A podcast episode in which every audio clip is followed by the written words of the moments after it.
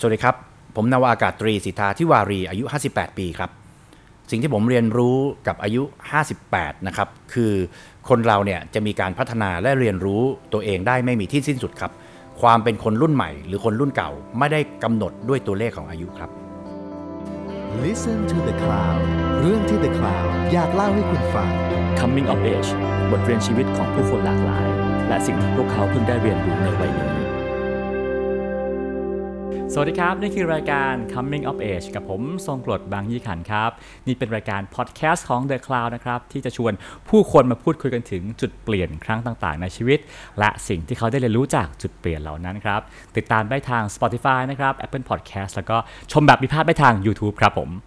วันนี้ครับแขกรับเชิญของเราครับเป็นนักการเมืองที่เรียกว่ามีสีสันแล้วก็ร้อนแรงเหลือเกินในทุกวันนี้นะครับเรียกว่าอยู่ในพื้นที่สื่อทุกวันนะฮะ เดี๋ยวเรามาคุยกันครับว่าเขาเป็นยังไงมายังไง จนถึงกลายเป็นแดดดี้ของทุกคนได้ในวันนี้ครับ คุณสิทธาธิวารี สวัสดีคครัรับบสวัสดีครับ ช่วงนี้งานเยอะไหมครับ วันหนึ่งกี่งานครับเนี่ย งานอะไม่เยอะครับผมแต่ว่าอาจจะสัมภาษณ์เยอะหน่อย สักกี่สัมภาษณ์ฮะวันหนึ่งโอ้ยก็จะรับประมาณสักไม่แล้วแต่วันนะครับสองสามสี่ไม่เกินนี้ แต่ว่าแต่ว่ามาจริงๆก็คือ รับสายตอนนี้เมื่อก่อนเพื่อนผมเป็นเป็น DSI กับ call center หมด ครับช่วงนี้เป็นสื่อจะโทรเยอะมากวันหนึ่งก็เหมือนกับ call center โทรเข้าอะครับ เป็นเป็นเป็นเป็นสิบสายเหมือนกันครับผมคิดว่าอะไรทำให้เออณวันนี้ฮอตกว่าตอนสมัยเป็นโฆษกรัฐบาลอย่างเงี้ยฮะ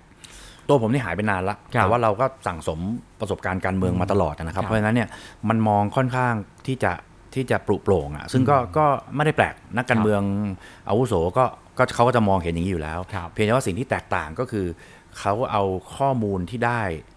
เนี่ยพวกเนี้ยอาจจะเป็น Big Data เรียกว่าอะไรก็แล้วแต่เนี่ยที่สะสมเนี่ยเอามาใช้อย่างไรอ่าทีนี้ถ้าเกิดใช้แบบสื่อสาร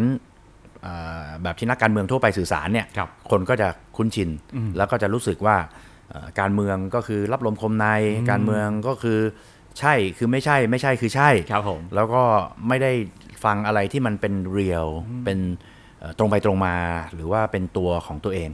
อะไรเงี้ยแต่การสื่อสารของผมอาจจะอาจจะก็ก็พูดตรงๆ ก็ตัวเราเป็นยังไงก็เป็นอะไรเงี้ยซึ่งก็ก็เป็นสิ่งที่เขาพูดคุยกันเขาบอกว่าเออก็ก็ดีนะเออเอ่อกินแบบกินเที่ยวก็บอกว่ากินเที่ยวครับอะไรเงี้ยกลางคืนไปเที่ยวก็ไปได้อืมอะไรเงี้ยหรือว่าให้เลือกระหว่างไวน์กับเบียร์ yes or no อันไหนดีกว่ากันก็บอกเฮ้ยแม่งได้ทั้งสองอย่างอะไรเงี้ยเออหรือว่า ไม่มีอะไรทำก็บินไปเล่นไพ่เล่นโป๊กเกอร์ครับผมแต่ว่ามันไม่ได้ไพ่แบบการพนันอืมแต่เป็นไพ่แบบใช้สมองครับแล้วก็แล้วก็ relax วัน relax ของผมเนี่ยคือวันที่ได้ไปแข่งโป๊กเกอร์ไปเที่ยวต่างประเทศไปอะไรเงี้ยก็จะเป็นเป็นไลฟ์สไตล์ที่ที่คนอาจจะเห็นว่าเออมันมันมัน unique มันแบบมันมันมันแตกต่างจากทั่วไปอะไรเงี้ยเข้าถึงได้แต่ใช่แต่ว่าที่หลักๆ ก็คือเข้าถึงได้ แล้วก็สื่อสารตรงไปตรงมาครับอะผมถามตรงๆบ้างเลยนะฮะครับถ้าวันนี้มีเทียบเชิญจากรัฐบาลใหม่นะฮะครับเชิญคุณสิทธาเป็นโฆษกประจำสำนักนายกอีกรอบหนึ่งเป็นครับไหมครับ คือผมเรียนอย่างนี้ครับว่าตอนเนี้ยไม่ได้เป็นโฆษกไม่มีตำแหน่งอะไรเลยครับแล้วก็เวลาที่พูดแสดงความคิดเห็นออกไปเนี่ยก็อาจจะไปขัดหรือไปกระทบกระเทือนบางท่านบางพักครับอะไรเงี้ยเขาก็จะแสดงท่าทีที่แบบเอ้ยถ้าอย่างนี้ไม่ได้มีปัญหาในการทำงานร่วมกันแน่ๆอะไรเงี้ครัยบก็ก็ผมผมไม่ได้เป็นไรเลยครับ ไม่ได้ไม่ได้อยากที่จะที่จะจำเป็นจะต้องไปร่วมครับหรือว่าเข้าไป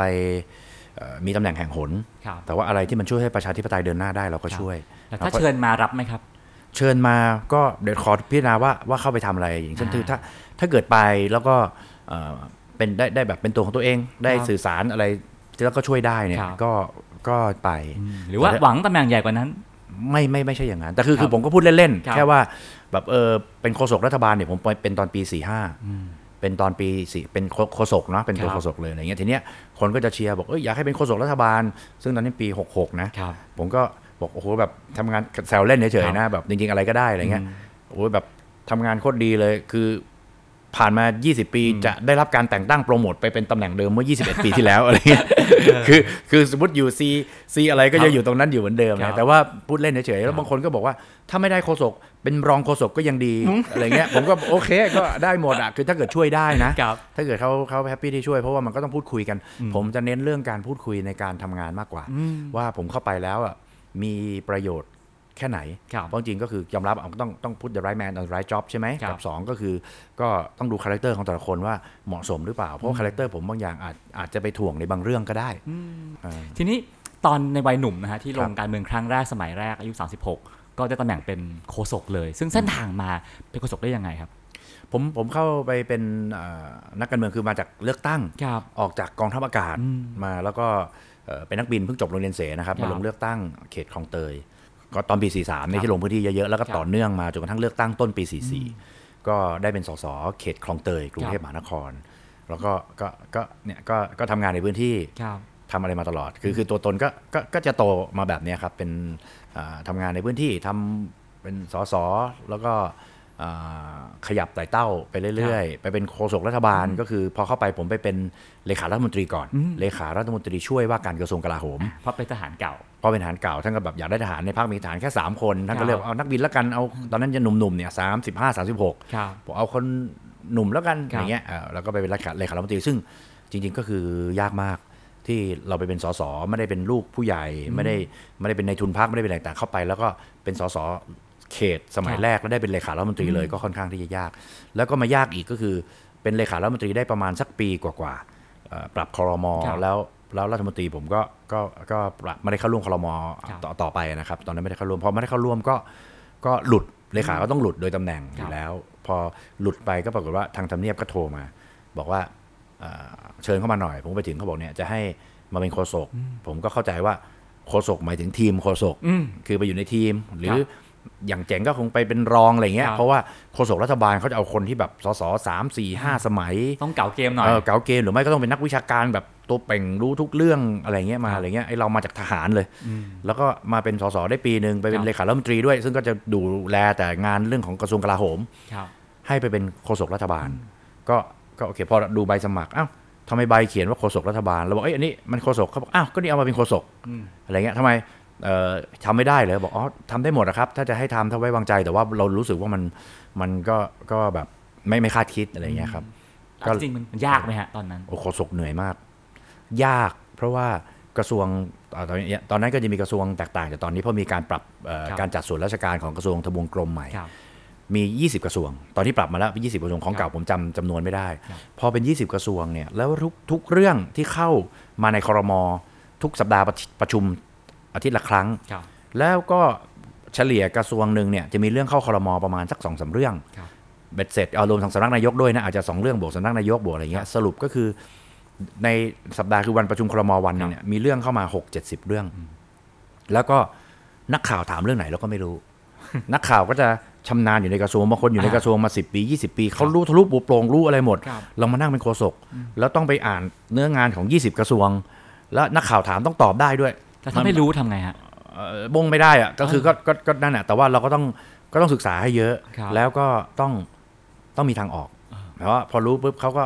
คือเขาก็เข้าใจอะว่าความสามารถมนุษย์อะเนาะเราไม่รู้เราก็บอกได้ว่าไม่รู้อะกล้าบอกว่าผมไม่ทราบใช่แต่แต่ว่าเราควรที่จะมีอะไรที่มันแบบเป็นสตาร์ทสักนิดนึงให้เขาเห็นว่าเออเรื่องนี้เป็นอย่างนี้อะไรเงี้ยสมมติถามมาถ้า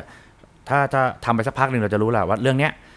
มันอ่านไปเรื่อยๆเรื่อยๆเรื่อยๆเนี่ยเราจะเริ่มรู้แล้วหลักการของแต่ละกระทรวงเนี่ยเขาทำยังไงบ้าง เพราะฉะนั้นเนี่ยพอมีปุ๊บเราก็พูดหลักการได้ครับว่าอ๋อเรื่องนี้มันเป็นอย่างนี้ที่มาที่ไปแบบนี้อะไรเงี้ยแล้วเราก็จะค่อยลึกลงเรื่อยๆเพราะว่าพอพอพูดปุ๊บเราบอกเดี๋ยวไปหาข้อมูลให้อ่าหรือเดี๋ยวไปถามคนนู้นคนนี้แล้วก็โยงไปที่โฆษกกระทรวงที่อะไรเนี่ยเพราะว่าพอโฆษกรัฐบาลติดต่อไปเนี่ยทุกคนก็จะจะจะตอบรับหมดเขาก็จะจะให้ข้อมูลบางทีไม่ใช่ไปถามกระทรวงไม่ยอมให้ข้อมูลนู่นนี่นั่นน่ะผมก็ขอไปเขาก็ให้ หรือไม่ก็บอกว่าไม่เป็นไรท่านโฆษก ส่งมาเลยเดี๋ยวผม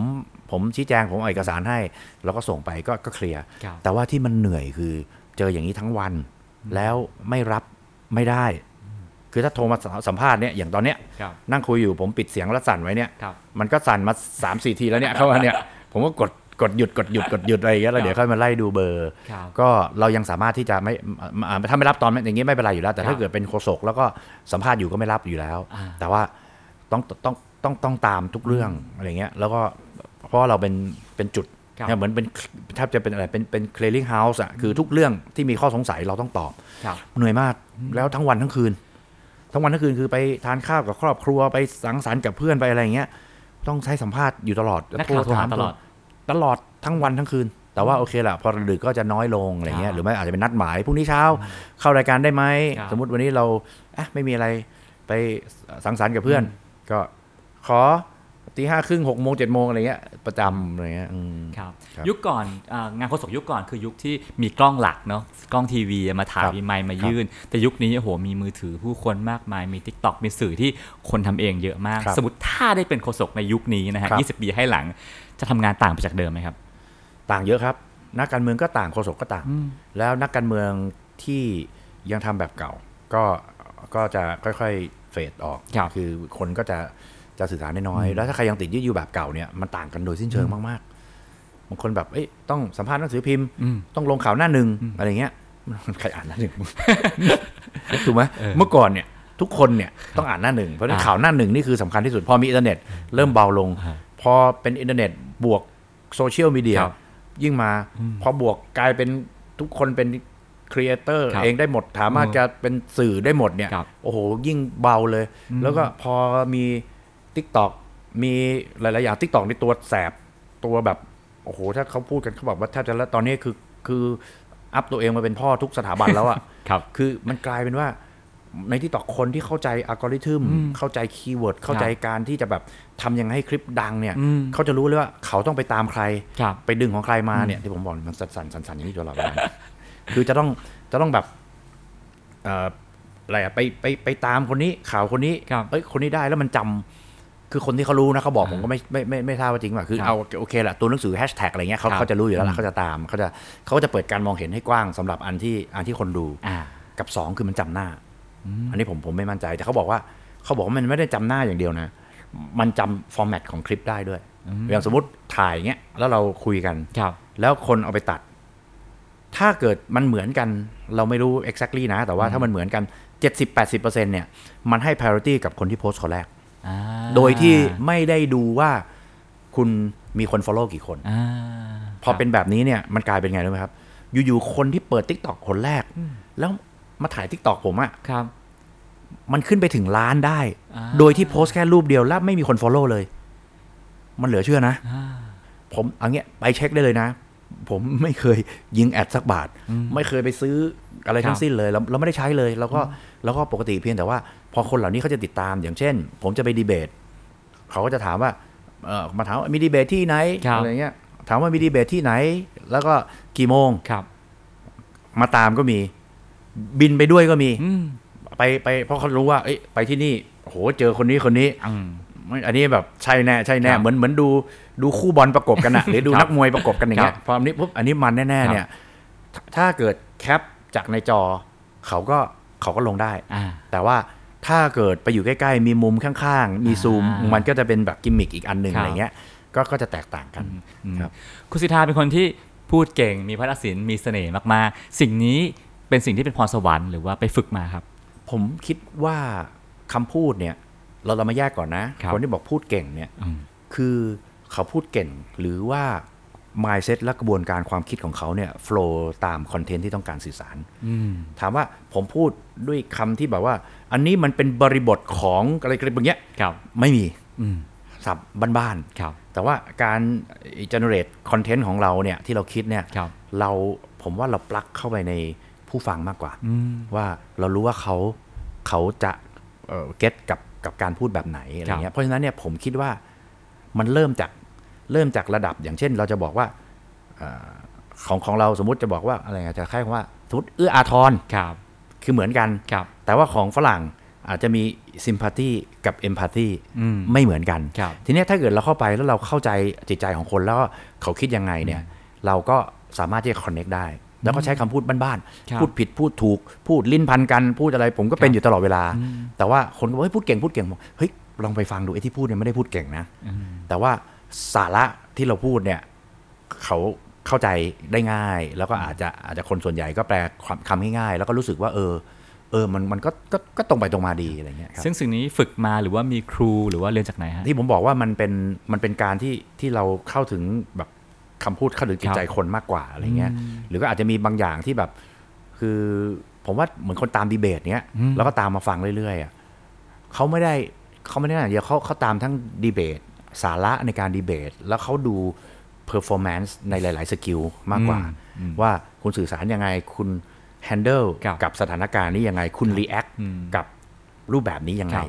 แล้วเขาก็มองว่าแบบ เออ อาจจะแบบ เฮ้ย ใช่ เอ้ยอันนี่โดน หรือถึงขั้นว่า เอ้ย มึงคิดได้ไงวะอืมอะไรอาจจะมีคำพวกเนี้ยมันครัจะบมีแตกต่าง เหมือนเราพูดอะไรที่คน คนสนุกแล้วคนครับหัวเราะเนี่ย มันมีตั้งแต่ยิ้มมุมปาก หัวเราะ แล้วก็อะไรนะ หัวเราะดังครับๆ ตบมือออืมตบเข่า แล้วก็ที่ชัดเจนที่สุดที่คนแบบใช่เลยเนี่ย อะไรรู้ไหมครับ กระทืบเท้าอ่าสมมุติเราไปดูเนี่ยอะไรที่แบบโอ้โหอย่างเงี้ยมันคือใจเออมันคือมันคือใช่แล้วอะไรเงี้ยเพราะฉะนั้นเนี่ยมันก็อยู่ที่เลเวลไหนอะซึ่งครับมันไม่ได้อยู่ที่พูดเก่งพูดไม่เก่ง มันอยู่ที่กระบวนการความคิดหรือเราพูดไปเนี่ยอืมแล้วมันอยู่ในจุดไหนครับครับถ้างั้นเวลาไปออกไปทีดีเบตนะฮะซึ่งจะพูดยังไงให้ให้ได้ใจรวมไปถึงได้ซีนหรือได้พื้นที่สื่อด้วย ซึ่ง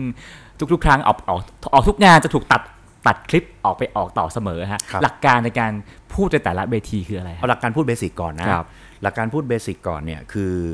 คนเนี่ยจะเข้าใจว่าเป๊ะเนี่ยต้องตามตัวอักษรอืมแต่ว่าผมไม่รู้ว่ามีคนแยก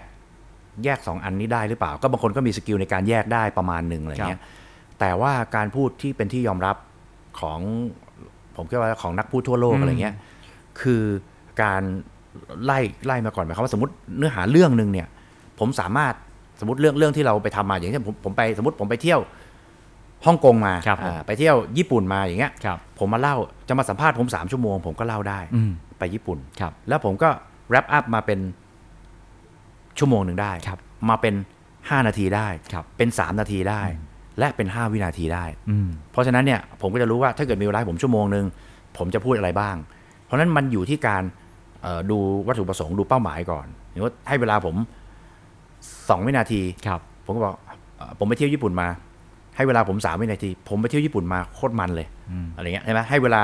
มากกว่านั้นอีกผมไปเที่ยวญี่ปุ่นมาเนี่ย ไปดูภูเขาไฟฟูจิไปทะเลสาบฮาโกเน่แล้วก็ไปกินเนื้อย่างอร่อยมากๆร้านนี้ต้องไปกันเนี้ยครับมันก็จะเพิ่มไปเรื่อยๆ เพราะฉะนั้นเนี่ยเราต้องรู้วัตถุประสงค์ที่จะพูด รู้โกครับรู้หัวข้อใหญ่ รู้หัวข้อย่อย และสิ่งที่ถามก็คือรู้กิมมิค เพราะฉะนั้นสิ่งที่เราต้องต้องต้องต้องตรวจก็คือหัวข้อคืออะไรครับ แล้วก็หัวข้อใหญ่คืออะไร สมมติเราจะพูดหัวข้อใหญ่ 3 อันจะสื่อสารอะไรกับคน ถ้า 1 2 3 เติมเต็มเขาเข้าใจหมด แล้วก็ 1 2 3เนี่ยมีเวลามากขึ้นลงรายละเอียดของ 1 เผื่อเวลาไว้สมมติมี 3 นาที ลงรายละเอียดของ 1 ผ่านไปละ1นาทีครับลงรายละเอียดของอืม2ถ้าของ 2 จะเอาเยอะหน่อย เราของ 2 สักนาทีครึ่งเหลืออกครึ่งนาทีครับเป็นของ 3 ใช้ไป 20เหลืออีกสิวินาทีจบอืม ปิดจบเงี้ยมันก็ต้อครังบเข้าดาวน์มาสมมติเพราะดีเบตบางทีมันเป๊ะครับสามนาทีตัดไม่อย่างเงี้ยอืมเราก็ต้องดูผมก็จะรู้เลยว่า พอสิบวินาทีสุดท้าย ผมจะยิงอะไรอ่าพอผมรู้ปั๊บผมก็เข้าดาวน์กลับมาว่าสามสิบวินาทีสุดท้ายเนี่ย ผมต้องรีบเข้าจุดนี้แล้วก็จบ แล้วพอเหลืออีกสิบวินาที ผมก็จะพูดสิบวินาที เพราะฉะนั้นเราทำได้แม้กระทั่งตอกตอกสับนักบินเขาเรียกตอกศูนย์คือนักบินเวลาบินไปทิ้งระเบิดเนี่ยมันจะมีแบบบินไปแล้วก็อืมเขาจะแข่งขันกันครับมีเป้า ฮิตเป้าก็ได้คะแนนห่างเป้าเท่าไหร่ก็โดนตัดคะแนนไปเรื่อยครับๆแล้วก็เวลาที่ฮิตเป้าหมาย เขาจะบอกว่าเขาไม่ได้บอกว่าต้องทิ้งระเบิดตอนกี่โมงไม่ใช่ เขาจะบอกว่าเป้าหมายนี้ต้องหายไปจากพื้นดินตอนเที่ยงหนึ่งนาทีสิบวินาที ผมก็ต้องไล่มาเรื่อยๆ ถ้าเกิด 11 วินาที ผมก็โดนตัด 1 วิใช่ไหมเก้าวินาทีผมก็โดนตัด ผมก็ต้องไล่มาเรื่อยๆจนกระทั่งคำนวณว่าจะปลดระเบิดที่ความสูงนี้เอ่อลมมีความเร็วแบบนี้ส่งท้ายหน้าหลังซ้ายขวาต้องเผื่อยังไง แล้วก็ระเบิดที่มันทิ้งไปแบบโปรเจกต์ตายเนี่ย มันจะลงไปฮิตเป้าหมายใช้เวลาลอยจากจุดที่ปลดไปถึงตรงเนี้ย12 วินาที ผมก็ต้องเข้าดาวน์มาปลดที่วินาทีที่ 58 มันก็จะไปฮิตวินาทีที่ 10อะไรเงี้ยก็เข้าดาวน์แบบเนี้ยมาก็ใช้ skill ของนักบินด้วยอะไรด้วยมามันก็มันก็จะได้ แล้วสังเกตว่าเวลาถ้าเป๊ะๆอย่างเงี้ย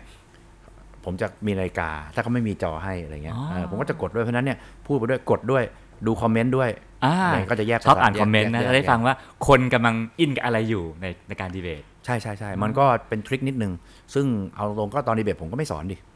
ไม่บอกใครแต่พอใกล้ๆช่วงอาทิตย์สุดท้ายผมก็บอกแล้วเพราะคนก็เริ่มแบบ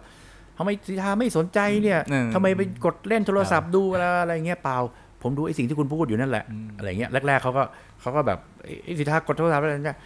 หลังๆ กูว่าพี่ปุ่นอ่านคอมเมนต์ว่ะ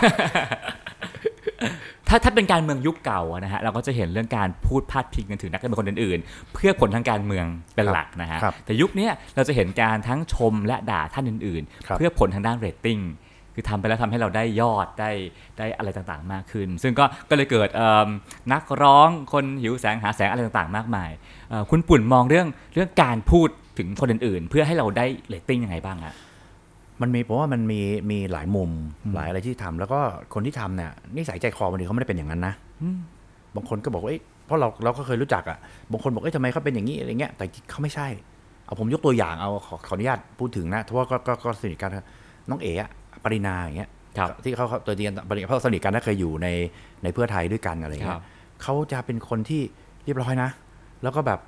เอ่อ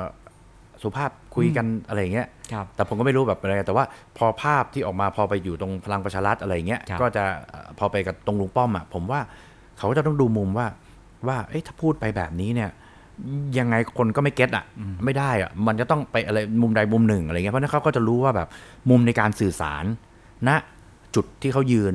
ในในทั้งหมดเนี่ยที่ประกอบออกมาเป็นตัวตนเนี่ยครับจะต้องสื่อสารในรูปแบบไหนอะไรเงี้ยมันมันก็จะเป็นอันเนี้ยคือตอบคำถามตรงนั้นอะเพราะฉะนั้นเนี่ยอย่างที่ที่พูดถึงเพราะว่ากับกับเอเวอร์ไลน์ก็ไม่มีคืออยู่ในพื้นที่ก็มีคนคนเขาก็เขาก็เลือกกันนะก็เขาครัก็บมีคนรักมีอะไรอย่างเงี้ยนะแต่ว่าเวลาออกไปก็ฝ่ายเดียวกันก็อาจจะชอบฝ่ายเดียวฝ่ายตรงข้ามก็ไม่มีมันมันเหมือนกับว่าเป็นการเติมเต็มในอาจจะหนังตะลุงหรือละครสักเรื่องหนึ่ง ที่มันจะต้องครบรถอะครับใช่ไหมมีไข่นุ้ยมีไอ้เท่ง มีนู้นมีนี่อะไรอย่างเงี้ยเพราะฉะนั้นเนี่ยในละครในอะไรที่คนดูก็ครับจะครบรถเช่นเดียวกันเออมันก็มันก็จะแตกต่างกันหรือบางคนอาจจะเป็นอาชีพครับเป็นอาชีพ เช่น มีอาชีพทนายจำเป็นที่ต้องแสดงบทบาทครับของทนายแสดงบทบาทขึงขัง แสดงบทบาทที่ที่เอ่อพร้อมชน แสดงบทบาทที่เอ่อล้วงข้อมูลได้ลึก อะไรเงี้ยก็ก็จะมีบทบาทของแต่ละคนครับอืมครับ ซึ่งยุคนี้จะเห็นบทบาทเครื่องด่าลุงค่อนข้างเยอะ ซึ่งก็ตัวพ่อนั่งอยู่ตรงนี้นะฮะครับมองไงบ้างฮะกับว่าช่วงหาเสียงที่ผ่านมาเนี่ยโอ้โหลุงประยุทธ์นี่โดน เป็นพุ่งเป้าเพื่อเพื่อให้ได้ให้ได้คะแนนเสียงมาด่าลุงก่อน ผมผมผมเรียนอย่างนี้ครับว่าหนึ่งก็คือตัวเราก็จะรู้สึกอึดอัดกับกับตรงจุดนี้อยู่แล้ว ว่าว่ามันมันมันเก้าปีแล้วอะแล้วก็เป็นอย่างเงี้ยใช่ไหมแปดปีแล้วแปดปีแล้วเก้าปีก็เพิ่งมาถึงเมื่อครับเมื่อวันที่เขาเขาไปจับมือกันอะไรอย่างเงี้ยครับ นะครับ คือคนเนี่ยก็รู้สึกในมุมของเราเยอะ แล้วอย่างที่ผมบอกพอตัวตนของเราเนี่ย จะให้เราไปเอ่อไปไปอวยลุงหมายความว่าตัว position หรือตัว identity ของเรา มันก็จะเปลี่ยนไป เพราะนั้นก็จะเปลี่ยน ซึ่งจริงๆเนี่ยผมบอกเลยว่าผมผมไม่ได้ขัดแย้งกับทหารเลย เนี่ยทุกวันนี้รุ่นพี่รุ่นน้องก็ยังคุยกัน หรือแม้กระทั่งบางทีออกมาที่บอกเครื่องด่าลุงเนี่ย ออกมาพูดเนี่ย คนที่โทรหาผมนี่ทหารบกแล้วก็พลเอกด้วยนะครับครับเป็นรุ่นพี่บ้างเป็นอะไรบ้างอะไรเงี้ย ผมบอกโอ้โหน้องขอบคุณมากพูดแทนกองทัพ พี่ก็อายเขาเหลือเกินอะไรเงี้ยก็จะมีแต่คนที่แบบที่แบบเขาอาจจะได้ประโยชน์จากตรงนั้นหรือว่าสนิทสนมครันั้บนเขาก็จะบอกว่าแบบเฮ้ยทำไมออกไปพูดอย่างนี้อะไรเงี้ยและแต่ว่าในขณะเดียวกันเนี่ยเขาก็มองว่า เอ้ย เราก็เหมือนกับเป็นเป็นเป็นอาวุธที่ที่ที่ทรงพลังประมาณหนึ่งอะไรเงี้ย เพราะฉะนั้นเนี่ยก็ก็มีการพูดคุยอย่างที่บ้านป่าลอยต่อเนี่ยมันก็จะมีแบบเพื่อนเราที่เป็นทหารรุ่นพี่รุ่นน้องอะไรเงี้ครัยบเขาก็บอกว่าเนี่ยเอ่อ ลุงลุงป้อมก็พูดว่าเอ้ยคนเนี้ยสิทธาเขารู้จักเราอะไรเงี้ยครับเขาก็แบบเอ้ยสิทธาเนี่ยใครไปคุยได้ไหมมาช่วยงานกันมาอะไรเนี่ยทั้งที่เราก็ด่ายับเยินไปหมดเลยอะไรเงี้ยไอ้คนที่เขารู้จักผมเขาบอกว่าเขามันเขาตัวตนเขาค่อนข้างสูง คือไม่ตัวตนสูงแบบอีโก้อะไรเงี้ยไม่ใช่แต่หมายความว่าเขาเรียกว่า identity มากกว่า ในจุดจุดยืนของเราเนี่ยค่อนข้างที่จะที่จะแน่นอนว่าว่าเป็นยังไง เพราะฉะนั้นเนี่ยผมก็จะเป็นทหาร แล้วก็จะโปรเทคในส่วนของทหาร อย่างเช่นสมมติจะมีประเด็นเกี่ยวกับเรื่องกองทัพอากาศเรื่องอะไรเงี้ยผมครับก็จะชี้แจง แล้วก็ว่าลองไปย้อนดูอย่างเช่น มีของคุณจอห์นวินยูอืมหรืออะไรเงี้ยที่สัมภาษณ์ผมเรื่องเครื่องบินเรื่องอะไรเงี้ยครับก็ไปดูคอมเมนต์ของคน คนก็จะบอกว่าเฮ้ยทำไมกองทัพไม่อธิบายแบบนี้อ่าจบเข้าใจกองทัพอากาศ หรือว่าเรื่องครับเนี่ยเครื่องบินเอ่อที่เครื่องบินพม่าอืมล้ำพรมแดน เรื่องซื้อเนี่ย F35 เรื่องนู้นเรื่องนี้อะไรเงี้ยไปดู comment เนี่ยกลายเป็นบวกบวกบวกหมดเลยเนี่ยแล้วก็ทางทอ.เขาก็แบบ เขาก็เขาก็ cap เลยว่าเขาก็จะไปแบบเฮ้ยมึงต้องอธิบายอย่างนี้อย่างนี้แต่ก็ต้องยอมรับว่า พอตัวตนที่อธิบายจากอะไรอะจาก in-house อะครับคนก็ดูว่าอ่าอะคุณก็มีคุณผลประโยชน์เออผลประโยชน์ร่วมกันอะไรอย่างเงี้ยแต่ว่าเอออันนี้ดูเป็นกลางกว่าอะไรเงี้ยเพราะฉะนั้นเนี่ยบางทีเราก็ต้องรักษา status ของเราประมาณหนึ่งเลยล่ะ อย่างสมมติผมจะพูดเอาว่าสมมติอย่างเรื่องอดีตนายกทักษิณเนี้ยครับอยู่ๆผมมาพูดว่าเอ้ยต้องให้ความเป็นธรรมกับเขาเพราะคุณไปตั้งคอตสตั้งคนที่เกลียดเขาเข้ากระดูกดำมาทำเนี่ย แล้วบอกเชื่อมั่นในกระบวนการยุติธรรมศาลเราเชื่อมั่น แต่ศาลตั้งต้นศาลสอสลาสระอารอลิงศาลยุติธรรมเนี่ยครับเราเชื่อมั่น แต่สอเสือสระอารอเรือศาลตั้งต้นเนี่ยครับมันผิดเพี้ยนอะอืมมันมันทำอะไรมาแบบเป็นคอตสเป็นคนที่เกลียดเขากระดูกดำมายังไงก็ไม่เป็นธรรมครับเราบอกต้องให้ความเป็นธรรมเขาถ้าผมยังอยู่ในเพื่อไทยอ่าผมพูดไม่ได้ ไม่มีทางพูดได้แปลว่าตรงนี้เราพูดได้ คุณสิทธาก็เข้ามาในวงการการเมืองมา 20 กว่าปีแล้ว แล้วก็หายไปช่วงหนึ่งนะฮะครับแล้วก็กลับมาในช่วงนี้ คิดว่าจุดเปลี่ยนครั้งไหนทำให้เรากลับมารีบอร์นหรือว่ารีแบรนด์ได้อีกครั้งหนึ่งคือเหตุการณ์ไหนอะฮะ คือพอมาออกจากเพื่อไทยใช่ไหมครับ มาทำพักไทยสร้างไทยครับแล้วก็ผมก็จริงๆผม ตอนแรกก็ไม่ได้อยากจะออกอะแต่คุณหญิงออกใช่ไหมครับก็ก็จะไปทำพักใหม่มาช่วยกัน แล้วเราก็ทำงานอยู่กับคุณหญิงครับเราไม่ได้ขัดผมไม่ได้ขัดแย้งกับเพื่อไทยเลยนะกับหมอชนน่านแล้วก็ไม่เคยกดหรือคนอื่นก็ไม่ไม่ได้ขัดแย้งแต่ก็มีครับบ้างว่าว่าในผู้บริหารบางส่วน ซึ่งเขาเขาก็อาจจะแบบดูแลหลังบ้านอยู่อะไรเงี้ยครับก็อาจจะขัดแย้งกับกับกับคุณหญิงหน่อยบ้างครับจนกระทั่งออกมา คุณหญิงตอนนั้นก็คือไม่มีคนช่วย แล้วออกมาเนี่ยคือเขาก็ไม่ได้ผิดก็ขัดครับแย้งกันแบบที่เขาไม่ได้ผิดอะครับก็ผมก็เลยเอางั้นก็ช่วยแล้วกันเพราะจะไปทิ้งยามยากเนี่ยความรู้สึกครับของเราเนี่ยแล้วผมก็อธิบายกับทาง เพื่อไทย ทางทางผู้ใหญ่เพื่อไทยนะครับบอกว่าคือ character ผมอะผมจะไม่ทิ้งคนยามยาก เพราะฉะนั้นเนี่ยตรงเนี้ยก็มีคนช่วยอยู่ ผมก็ขอไปจะไปช่วยทางนู้นอะไรเงี้ยซึ่งไม่ได้ขัดแย้งอะไรเขาก็มา มาทำที่พอมาทำตรงเนี้ยมันก็ค่อนข้างที่จะเปิดกว้างหมายความว่าเราก็จะสามารถเป็นตัวตนได้มากขึ้นทำอะไรได้ได้มากขึ้นไม่ต้องเพราะถ้าพรรคใหญ่มันก็ต้องอยู่ในกรอบอยู่ในอะไรครับใช่ไหมพอได้เนี่ยเราก็กลายเป็นว่าเราก็อาวุโสละ พออาวุโสเราก็จะแสดงตัวตนของเราได้มาก ก็ช่วยที่พักไปก็ประมาณหนึ่งเสร็จ มีคนจะมาลงผู้ว่ากทม ก็โอเคก็เอ่อเตรียมกันปรากฏสิบวันสุดท้ายเจ็ดวันสุดท้ายมั้งครับเอ่อลงไม่ได้พอลงไม่ได้เพเสร็จราะว่ามีมีอยู่แล้วหนึ่งคนมีชื่ออยู่แล้วมีมีมีมีแล้วก็เตรียมกันมาเป็นเดือนเดือนคแล้วรับแล้วก็พอลงไม่ได้ พอลงไม่ได้มารู้เอาอาทิตย์สุดท้ายก็เอาไงดี คุณหญิงก็มาเลย กินไม่ได้นอนไม่หลับเลยทำยังไงเราพักใหม่เดี๋ยวครับต้องสุญญากาศอยู่ 2 เดือนแล้วก็ไม่รู้จะยุบสภาเมื่อไหร่อาจจะเลือกตั้งผู้ว่ากทมเสร็จแล้วยุบก็ได้ครับหรือว่า ยุบแล้วเลือกไล่ๆกันอะไรเงี้ยหลายอย่างเนี่ยแล้วพักเป็นสุญญากาศไป 2 เดือน มันทำยังไงพักใหม่ไม่มีคนรู้จักเขาคนคนไม่อยากชื่อจริง ๆ ก็ทำยังไงก็ต้องหาผู้ว่าพูดไปพูดมาผมก็ชักรู้แล้วเออแม่งกูแน่นอนคือแบบเดี๋ยวต้องมาแน่เพราะว่าจะให้แบบโผล่ไปถึงแค่แค่ เราเราตัดสินใจที่จะส่งคนลงเนี่ยประมาณ ไม่ใช่ประมาณอะหนึ่งวัน เปิดตัวแบบว่ารู้ล่วงหน้าประมาณเจ็ดวัน แต่เปิดตัววันนี้วันพรุ่งนี้สมัครเลยไม่ได้เตรียมข้อมูลอะไรเลย เพราะฉะนั้นจะหยิบจับใครมานะแล้วผมแบบก็คืออย่างที่บอกอะเป็นอดีตโฆษกรัฐบาลมาครับทำงานมารู้การเมืองแล้วก็ยังคลุกคลีดูข้อมูลอยู่ตลอดเนี่ยเราก็แทบจะไม่ต้องสตาร์ทจากศูนย์ละครับของทุกกระทรวงก็รู้แล้วกระทรวงทบวงกรมของของรัฐบาลเนี่คยรับก็ล้อกับการจัดองค์กรของกทมกทมไม่ได้ต่างกันเลยครับเพราะฉะนั้นเบสิกเราก็มีอยู่แล้ว ก็รู้แล้วว่าเอาละกูแน่นอนละอย่างเงี้ครัยบแล้วก็ตอนหลังก็เหลืออีกสัก สี่วันอะไรเงี้ยสามสี่วันสี่วันห้าวันอะไรเงี้ยครับเขาบอกเออโอเคพี่ เดี๋ยวผมลงให้เขาแบบโอ้เนี่ยจะนู่นเนี่ยเอาคนนู้นมาจะเอาแบบมันจะมีค่าค่าตัวเท่านี้อืมแบบบางคนแบบอาจจะแบบโด่งแบบมีชื่อเสียงอะไรครับอย่างเงี้ยมา มีค่าตัวเท่านี้เท่านี้อะไรเงี้ยรายเดือนแต่ละเดือนค่าเสียโอกาสไปอะไรเงี้ยแกก็แบบก็ต้องเอาอะเพราะไม่มีคนลงอะไรเงี้ยครับผมก็เอาเอาเอาเอาเอามาฟรีๆก็ได้แล้วเราก็ทำให้ได้อะไรเงี้ยแล้วจริงๆก็คือเราก็จะแม่นแม่นกับ ทางการเมืองมากกว่าครับเพราะฉะนั้นเนี่ยคะแนนมันก็จะเข้าได้มากกว่า ก็เลยลงผู้ว่ากทมครับนั่นคือจุดเปลี่ยนที่ทำให้กลับใช่มาแล้วแล้วแล้วสมองผมคือหนักนะ เพราะว่าผมไม่เคยสอบตกไงอ่าไม่เคยสอบตกเลย เลือกตั้งเนี่ยสี่ครั้งแวลิคดรับสองครั้ง คือปีสี่สี่สี่แปดหลังจากนั้นเลือกตั้งอีกสองครั้ง ครับครั้งหนึ่งก็บอกว่าไม่มีคนลงอืมปิดอะไรเนี่ยปิดอืมไอ้เลือกตั้งครับไม่มีคนลงเป็นพักใหญ่จ้างอืมพักเล็กต้องได้คะแนนเท่านู้นเท่านี้อะไรเงี้ยก็ยกเลิกอืมเสร็จอีกอันก็ ไปกายังไงหันหน้าหันก้นออกจากคูหาเข้าคูหาไม่ได้ ถือว่าไม่แบบอืมอะไรไม่เป็นความลับหรืออะไรเงี้ยครับก็ยกเลิกอีกอืมแต่ผมชนะทั้งอืมทุกครั้งครับสี่ครั้งครับแล้วก็ไม่เคยนั่นน่ะเอาเอาเป็นว่าแบบสมมติเอาเรียนหลักสูตรอ่านู่นหลักสูตรนี้ของทหารหรือของอะไรเนี่ย อะไรก็แล้วแต่ถ้าเอ่อผู้บังคับบัญชาเป็นคนเป็นคนตั้ง หัวหน้าตั้งอะไรเงี้ยอันนั้นก็ว่ากันไปอืมแต่ถ้าเกิดให้เพื่อนเลือกให้ทุกคนในหน่วยเลือกไม่เคยนั่นเลยคือ ไม่เป็นก็ต้องเป็นอะไรเงี้ยครับก็จะต้องเป็นแบบเป็นประธานรุ่นเป็นหัวหน้าเป็นอะไรเงี้ยอยู่ตลอดอยู่แล้วอะไรเงี้ย แล้วผมก็มาบอกเออ แล้วแม่งแบบมาแบบอะไรเสีย record ตัวเองเออตอนแบบอันที่แบบใหญ่สุดคนรู้มากสุดก็คือเรื่องผู้ว่ากทมอย่างเงี้ยก็เอาก็เอาก็ถือว่าทำประโยชน์ให้อะไรเงี้ยแต่ผมก็จะพูดแบบออกตัวนะ บอกเฮ้ย คนก็จะไม่เข้าใจแบบเฮ้ยเนี่ย one for all all for one นะอะไรเงี้ยหรือว่าบอกว่าเอ้ยผมผมทำทำให้เหมือนกามิกาเซ่ก็ให้เพื่อให้แบบคนข้างหลังได้ประโยชน์ครับอะไรเงี้ยแล้วก็มันก็เลยกลายเป็น character ว่า พอถึงเวลาเรารู้เราไม่ได้เราบอกโอเค ไม่ต้องเปลี่ยนใจมาเลือกผมอะก็อยากเลือกใครก็เลือกซึ่งก็จะเป็นคุณชัดชาติอยู่แล้วอืมจริงๆ ตอนอยู่ในเพื่อไทยเราก็เชียร์เขาอยู่แล้วคเนาะรับแต่ตอนนี้พอแยกกันไปก็ต้องลงเพราะพักเรามาทำก็ยากแต่ว่าไม่ต้องเอาผมอะถ้าเกิดบอกว่าจะแบ่งคะแนนจะนั่นให้อะ ขอคะแนนให้สกผมแล้วกันอืมเพราะว่าเอ่อสกผมคนดีๆเยอะของผมเนี่ยถ้ามองว่าเออไม่ถึงไม่อะไรอยู่แล้วครัก็บนั่นอะคะแนนก็เลยกลายเป็นว่าแบบผมก็เจ็ดหมื่นสกก็สองแสนห้าครับอะไรเงี้ยก็ก็แล้วแต่ก็อาจจะเขาอาจจะเลือกกันอยู่แล้วหรือครัอะไรบด้วยก็ได้ มันก็จะมาเหมือนครั้งตั้งครั้งนี้อีกอะไรเงี้ยว่า ก็เอ้าเอ่อชอบเพื่อไทยก็เลือกสองเก้าครับชอบก้าวไกลก็เลือกสามหนึ่งชอบอืมไทยทั้งไทยก็เลือกสามสองอะไรเงี้ครัยบผมก็บอกไปอะไรเงี้ยครับ ก็เป็นหลักการของวันนั้นที่คิดว่าลงแล้วโอกาสชนะมันน้อยมากก็เลยอาหาเสียงเผื่อครั้งนี้เผื่อสอกอครับนะฮะทีนี้ผมว่าจุดเปลี่ยนครั้งหนึ่งที่น่าจะสำคัญมากของคุณสิทธาคือว่าวันที่เลือกตั้งเสร็จนะฮะครับก็มีท่านนายกประยุทธ์ก็ก็ให้สัมภาษณ์สื่อพูดถึงคุณชัดชาติไปประโยคหนึ่ง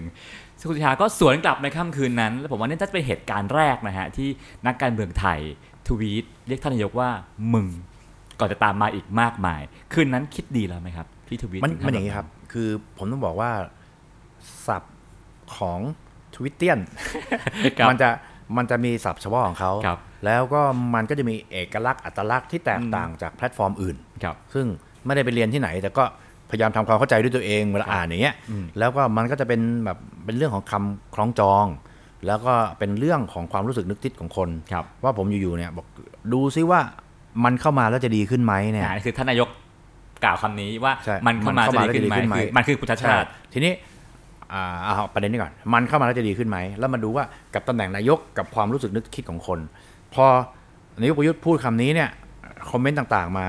ก็เหมือนกับว่าแบบเฮ้ยเขาประชาชนเลือกมาเป็นล้านคะแนน มึงเอาแบบเอารถถังเอาปืนไปไปไปปล้นประชาธิปไตยมาไปอะไรเงี้ยไปปล้นอำนาจเข้ามาไปอะไรเงี้ยมันก็จะแรงไปในมุมนี้ไงอย่างงู้นอย่างนี้อะไรเงี้ย ผมก็ดูดูดูดูเสร็จปั๊บแล้วก็มาดูว่า เออ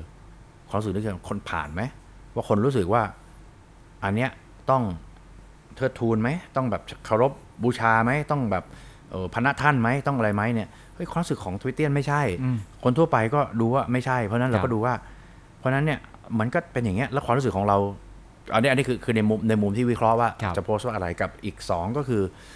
ความรู้สึกของเราก็คือแบบเอ้าแล้ว คนก็รู้สึกว่าแล้วแล้วออกมึงออกไปอะมันดีแน่ๆอะไรเงี้ยอันนี้เป็นความรู้สึกของเราครับพอเป็นอย่างนี้ปุ๊บแล้วก็เอาสองส่วนมาผสมกัน กลายเป็นผมก็เลยแบบเนี่ยก็เออมันเข้ามาแล้วจะดีขึ้นเปล่าไม่รู้ แต่มึงออกไปอะดีขึ้นแน่นอน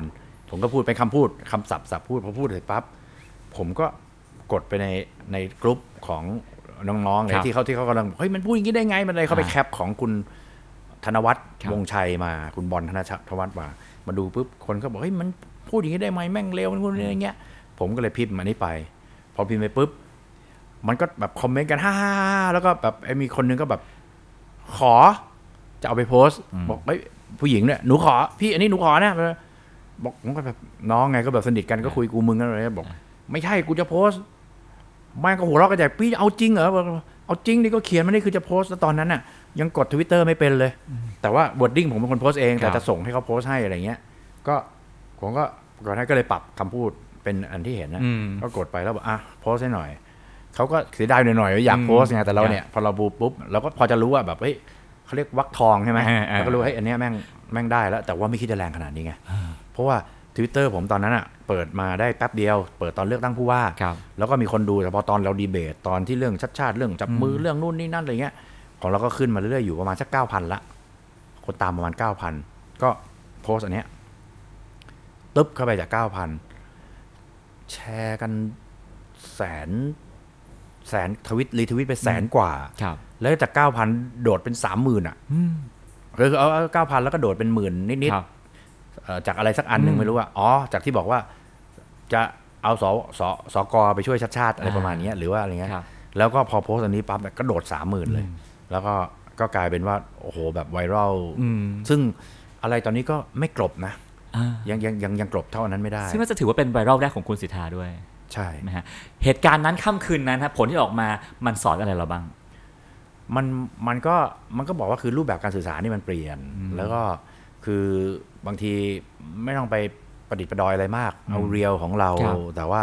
แล้วว่าคนเขาเก็ตอะไรเงี้ยแล้วจริงๆมันก็มันก็จะอะไรอีกที่ที่ที่เรียนรู้หลังจากนั้นก็มีอีกเยอะแยะที่ครับตามมานะ แต่ว่าโดยเบื้องต้นนะเวลานั้นก็คือก็คือเออ ก็เข้าใจแล้วว่ามันมันจะต้องต้องประมาณไหนครับแต่ก็ไม่นานนะผมอันโพสต์ไปมันก็ไม่ใช่แล้วเขาก็เขาจะรู้สึกเองอะอยากครับจะแชร์เขาก็แชร์ไม่แชร์เขาไม่แชร์อะไรเงี้ยแล้วมันครับก็เหมือนเป็นพฤติกรรมกลุ่มอะพฤติกรรมกลุ่มอย่างเช่น เอาการเลือกตั้งครั้งที่แล้ว ไม่มีใครรู้สึกว่าก้าวไกลจะชนะ เกือบทุกเขตในกทมอืมใช่ไหมมีเขตหนึ่งแพ้ไปสี่คะแนน ซึ่งครัก็ไม่รู้ว่าเขาจะนับคะแนนใหม่หรืออะไรหรือเปล่าอะไรเงี้ย คือมันมันเกิดมันเกิดแบบเนี้ยโดยที่ นักการเมืองที่คร่ำหวอดในวงการการเมือง ก็ไม่มีใคร get สักคนหนึ่งฉีกปากกาเซียนทุกทุกคนครับหักปากกาเซียนทุกคนใช่ไหมครับฉีกฉีกโพลทุกโพลอะไรเงี้ยวัดออกมาอะไรเงี้ย แต่ว่าถามว่าเรา sense ไหมเรา sense ผม sense แล้วผมก็ sense แล้วผมจะบอกว่า สิ่งที่คนไม่รู้อะแต่ผมรู้เพราะผมผ่านผู้ว่ามาแล้วคือจะบอกมันคือ performance นะตอนขึ้นเวที เพราะว่าของผมเนี่ยตอนผู้ว่าไปอะไรเนี่ยคนก็ดูแล้วพอหลังจากผู้ว่าเนี่ย สื่อเขาก็จะรู้ อย่างว่าไปออกรายการคุณจอมขวัญมา พอนั้นปั๊บเขารู้แล้วว่าเอ้ยมันเสร็จสัมภาษณ์ต้องสัมภาษณ์คนนี้ว่ามันสะใจมันสนุกแล้วมันไม่ต้องมาสาระมาแบบโฟกัสเรื่องเลือกตั้งว่าคุณจะคุณจะ represent อะไร คุณจะ present อะไรของคุณด้วยอะไรเงี้ยเขาก็เรียกไปพอไปปั๊บมันก็หมดแล้วเราก็โล่งแล้วแล้วก็แบบโอ้โหอึดอัดมาทั้งเป็นเดือนเดือนๆครับแล้วก็โล่งแล้วก็ปล่อยเต็มที่อะไรเงี้ย มันกลายเป็นว่า performance ที่มันออกมาเนี่ยคนก็แบบเก็ตแล้วสิ่งที่คนไม่เข้าใจคืออะไรว่าทำไมทั้งผู้ว่ากทมมาเอ่อเอ่อเอ่ออะไรอะคือเรตติ้งขึ้นหลังจากเลือกไปแล้วแล้วคนก็บอกโอ้ยถ้าเกิดเป็นอย่างนี้แต่แรกนะทะลุไปแล้วเออกับสองคือคนนี้ก็เหมือนกันครับก็มาเกิดขึ้นหลังจากเลือกตั้งเออเหมือนกันทำไมรู้ไหมทำไมครับ คนดูเรามาเนี่ย เขาเขาแบบใช่กับเราละ แต่เขามีเขาตกลงปรงใจไปแล้วไงเขามีเขามั่นหมายไปแล้ว แล้วเขาก็ทำแล้ว แล้วก็อย่างเช่นคนที่จะเลือกก้าวไกลอย่างเงี้ยครับเขารู้สึกว่า เฮ้ยตรงเนี้ยเป็นองค์กรที่เขาจะเลือกหรือคนที่เลือกเพื่อไทยบอกองค์กรเนี้ยยังไงฉันก็ต้องเลือกเพราะฉะนั้นเนี่ยเขาก็จะเหนียวแน่นว่าใครจะโชว์โดดเด่น หรือจะอะไรยังไงเนี่ย ฉันไม่สนใจครับฉันบริโภคแบบบริโภคสื่อแบบดูว่าเออเป็นข้อมูลเป็นความบันเทิงเป็นสิ่งที่สะใจ แล้วก็มันเป็นไปในทิศทางเดียวกันกับที่ฉันชอบครับ เพราะฉะนั้นเนี่ยพอนั่นไปก็เอ้ยย้ายกลับเพื่อไทยเถอะมาอยู่ก้าวไกลเถอะอืมเพราะอะไรเพราะว่าเขามองว่าก็พักถ้าเกิดได้สสไม่กี่คน แล้วคุณจะขยับอะไรได้มาก แต่ performance คุณอะถ้ามาอยู่ตรงเนี้ยคุณทำประโยชน์ให้มหาศาลแล้วฉันก็ไม่ต้องมาแบ่งใจว่า ชอบอันนี้ชอบอันนี้จะดูอะไรเงี้ยแล้วผมก็ดักไว้ตั้งแต่แรกแล้วบอกว่า ไม่ต้องมาแบ่งใจชอบคนไหนเลือกคนนั้นไปเลย ถ้าถ้าถ้าติดตามตลอดจะเห็นครันะบผมก็จะแบบเนี้ยเพราะฉะนั้นเนี่ยพอเราสื่อแบบเนี้ยพอเขาคิดว่าเขาต้องทำภารกิจให้สำเร็จครับ ตอนท่านชาติชาติก็มองว่ากูจะไม่เอาลุงละอะไรที่เป็นจากลุงมา แล้วจากจากลุงมาก็เป็นลุงเหมือนกันอย่างเงี้ย ขอเอาชาติชาติดีกว่าอืมเพราะมันไม่ได้เกี่ยวกับอายุ แต่เกี่ยวกับความ ความแบบเป็นคนรุ่นใหม่นะ แล้วก็พอมาเอ่อครั้งเนี้ยก็มีภารกิจอีกต้องเอาลุง เพราะว่าตอนผู้ว่าก็บอกว่า เดี๋ยวโอ้ยชอบสีทามาก แต่ครั้งนี้ขอเลือกชาติชาติก่อนนะครั้งหน้าจะเลือกเต็มไปหมดครับที่เลือกตั้งใหญ่จะเลือกพอเลือกตั้งใหญ่ มีพระเอกคนใหม่เป็นก้าวไกลมาอีก ก็บอกว่าครั้งหน้าจะเลือกสิทธานะ ครั้งนี้ขอก่อนอะไรเงี้ย แล้วผมจะรู้จากไหนรู้ไหมผมไปเขตดอนเมือง อืมคือเก่งการุณอะเขาครับเขาเขาได้ที่สองนะครับเขาก็แบบ ในในการเมืองแบบเดิมเนี่ยคือเข้าครองหัวใจชาวบ้านอยู่กับชาวบ้านอยู่อะไรตลอด แต่ตอนนี้ชาวบ้านรู้แล้วล่ะว่าเฮ้ยเลือกสสเนี่ยคือหมายว่าหน่วยกิจที่ชาวบ้านให้ความสำคัญเนี่ยจากการใกล้ชิดประชาชน กับการขับเคลื่อนด้วยโครงสร้างองค์กร แล้วก็นำเสนอในสิ่งที่ไปเปลี่ยนโครงสร้างของประเทศได้ แล้วคนก็มองว่าเลือกสสเนี่ย มันต้องไปตอบโจทย์อันนี้มากกว่านะ เราเลือกสมาชิกสภาผู้แทนราษฎรครับเราไม่ได้เลือกคนมาดูแล เรามาขุดลอกท่อครับมาอะไรนะเด็ดแจกใบปลิวมาไหว้ตามสีแยกครับมาขอคะแนน เขาต้องการเลือกตรงนี้ เพราะฉะนั้นเนี่ยเขาให้หน่วยกิจกับนี้เยอะขึ้น เพราะนั้นมันก็จะเป็นเรื่องของกระแสอืมมากกว่าเรื่องของบ้านใหญ่ แล้วมากกว่าเรื่องของกระสุนอืมพอเป็นอย่างเงี้ยมันมันก็จะเปลี่ยนไงพอครั้งนี้เนี่ยมันก็เปลี่ยนอืมชัดเจนแล้วครับคนก็คาดไม่ถึงอืมเขาก็ได้ แต่ว่าในใจของเขาเนี่ยเขาจะเลือกพักนี้เป็นภารกิจที่ต้องทำผมไปเดินเขตการุณในตลาดตลาดโอโซนตลาดอะไรของเขาที่ชื่อโอโซนหรืออะไรเงี้ย ไปเดิน ไปสองครั้ง ตอนไปคนเดี๋ยวเดียนะวฮะเขาอยู่พักอ๋อพักไทยสร้างสรรค์ด้วยเขามาอยู่เขามาอยู่ะอาขยามาอยู่นี่ครับเรื่องสับสนนี่ผมสับสนนะ ผมบางทีก็พูดผิดพูดถูก เพื่อไทยนะไม่ใช่กับไก่ครับ ถึงขั้นว่าตอนผู้ว่าไปลง ลงพื้นที่อะครับนัดทีมงานไว้อะแล้วรถผมหาทีมงานไม่เจอครับ ผมมองไปข้างๆ ผมเห็นเพื่อไทยยืนอยู่ครับผมแล้วรถมันก็เลื่อนช้าๆหาครับทีมงานเขานัดไว้บอกจะไปไหนบอกอ๋อนัดไว้นู้นครับบอกนัดไว้นู้นอะไรอยู่นี่จอดจอดจอดรถผมก็งงๆก็จอด จอดเสร็จปั๊บผมก็เปิดประตูรถตู้ แล้วก็เดินลงไปหาเพื่อไทยตัวเองใส่เสื้อเราอยู่เนี่ยครับไทยสร้างไทยเนี่ยลงผู้ว่าเองด้วยอ่าเดินไปถึงแล้วก็พอเจอเขารู้จักหมดเขายกมือไหว้ไงอ่าแล้วก็เออดีดีดีเอ้ยมาเนี่ยไป ไปกันไหนไปโบชัวร์อยู่ไหนอะไรเงี้ยเขาก็คงงงว่าพี่บุญมามุกอะไรวะเออออะไรเงี้ยสักพักผมผ่านไปอ้าวชิบหายแล้วกูกูคนละพักดีกว่าไม่โทษนู่นนู่นไปอีกซอยหนึ่งคือไปลงพื้นที่ซ้อนซ้อนกัน ทีนี้ผมไปลงของการุณไปคนเดียว คนที่แบบเข้ามาถ่ายรูปมาอะไรเงี้ยวิ่งมาพอชูปุ๊บตรงนู้นนี่แบบแบบแบบลุกลุกจากทานข้าวมาถ่ายรูปมายิ้มมายกถ่ายแล้วก็เดี๋ยวเราเดินไปเขาก็ถ่ายกับเราอะไรเงี้ยเต็มไปหมด แต่ว่าพอไปเดินอีกครั้งหนึ่งเดินกับการุณกลายเป็นว่า อยู่ตรงนู้นถ่ายรูป แต่ไม่ไม่มาอืมแล้วเขาก็เป็นคนที่เคยเลือกเก่งการุณมา เพราะเขาชนะมาตลอดใช่ไหมเขาไม่อยากโกหก ไม่อยากแบบอืมอีหลักอีเหลืออะไรเงี้ย เขาก็ถ่ายอยู่ไกลๆอะไรเงี้ย แล้วก็ไม่ลุกมาถ่ายรูปด้วยอืมจะเป็นอย่างเงี้ยอะมาพูดถึงเลือกตั้งครั้งที่ผ่านมาบ้างนะฮะ ก็ก็เอ่อคุณสิทธาก็ลงในนามพักไทยสร้างไทย บทบาทที่ทางพักมอบให้คืออะไรครับ เลือกตั้งครั้งที่ผ่านมาใช่ก่อนหน้าผมเป็น เอ่อเลขาธิการพรรคครับ แล้วก็เคยลงผู้ว่าใช่ไหมแล้วมาเป็นเลขาธิการครับพรรคพอจะลงครั้งเลือกตั้งครั้งเนี้ย ก็ถอดออกหมดทุกตำแหน่งเลย เป็นคนธรรมดา เป็นแบบเป็นสมาชิกพรรคเฉยครับๆออกจากเลขาออกออกจากเลขาแต่จริงๆก็คือ คือก็ก็ก็จะปรับปรับเปลี่ยนอะไรเงี้ยแล้วผมก็แบบเออจะลงแล้วก็แบบ เราขออะไรที่มันแบบเป็นตัวตนของเราเต็มๆเลยแล้วกันวะอะไรเงี้ยอืมก็ถ้า ถ้าเกิดมีตำแหน่งอยู่มันก็อาจจะโดนยุบพักโดนอ๋อออะไรคนอื่นจะซวยด้วยอะไรเงี้ยครับก็บอกเอาอย่างนี้แล้วกัน แล้วก็แบบกลายเป็นตัวโอเพนตัวเปิดเกม ตัวแท้งตัวแบกตัวสารพัดอืมครับซึ่งเราก็จะเห็นว่าในเวทีต่างๆ คุณสิทธาอะอย่างแรกสุดก็คือ ใส่เสื้อเอ่อชื่อตัวเองส่วนหนึ่งบ้างหยิบผิดด้วยครับ อันนี้หยิบตอนเลือกตั้งมาปีสามสองมาเห็นเห็น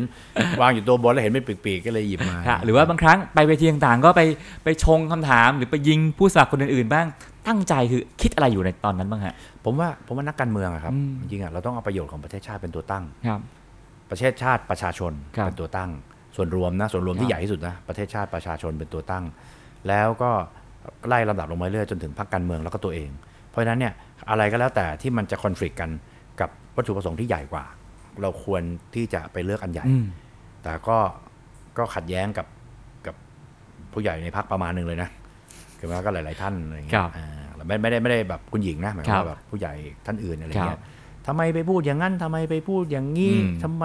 โอ้โหทำไมทำไมทำไมเต็มไปหมดอะอืมคุณหญิงแกก็รับหน้าไปครับผมอะย้อนคุยเรื่องวัยเยาว์กันบ้างนะฮะ คุณสิทธาโตมากับ คุณแม่ที่เป็นราชสกุลวรวันด้วยเนาะครัใช่บไหมฮะมีเชื้อเรียกว่ามีเชื้อเจ้าเลยแหละครับตอนเด็กๆ เติบโตมายังไงครับผมอันนี้ผมเกิดที่เยอรมันครับ เกิดที่เยอรมันคือพ่อแม่เนี่ยไปเรียนที่นู่น แล้วก็ไปแต่งงาน ตอนนั้นสถานทูตไทยในเยอรมันมีไปแต่งงานที่ฝรั่งเศสครับแล้วก็เข้ามาเรียนในเยอรมัน ก็ได้เกิดมีพี่สาวผมเกิดมาคนหนึ่งครับพอเลี้ยงถึงหนึ่งขวบเป็นนักนักเรียนมีลูกไม่เป็นไร คือเรียนมหาลัยเนี่ยมีลูกได้ครับก็เลี้ยงลูกอุ้มลูกไปโรงเรียนก็ได้อะไรเงี้ย แล้วก็พอหนึ่งขวบก็ส่งพี่สาวกลับมาเมืองไทยครับ พอส่งกลับมาเมืองไทย ผมห่างจากพี่สาวสองปี ก็มีมีผมอีกคนหนึ่งครับก็เลี้ยงจนหนึ่งขวบ แล้วก็ส่งกลับเมืองไทย พ่อแม่ก็เรียนต่อครับแล้วก็ส่งมาเนี่ยก็ส่งมาอยู่กับเอ่อส่งลูกพี่สาวผมเนี่ยมาอยู่กับปู่ย่าแล้วส่งผมเนี่ยไปอยู่กับตายาย เพราะฉะนั้นหนึ่งขวบผมก็มาอยู่ตา แล้วก็ตาก็เป็นคุณตาเป็นหม่อมเจ้า ซึ่งบ้านของหม่อมเจ้าเนี่ยเขาก็จะเรียกว่า วังอืมเออก็เท่ากับว่าพอหนึ่งขวบก็ก็อยู่ในวังบรวันอืมแต่ว่าแต่ว่าทั้งหมดก็คือปกติเหมือนคนทั่วไปอะเพราะเราก็เด็กๆอะสมมติคนมาสมมติแบบจะคุยกับตาก็จะแบบเออเออเออฝาบาทเหวยอะไรดีอะไรเงี้ยเหวยอะไรเพคะอะไรประมาณเนี้ย ของผมก็เรียกท่านท่านตาอะไรเงี้ย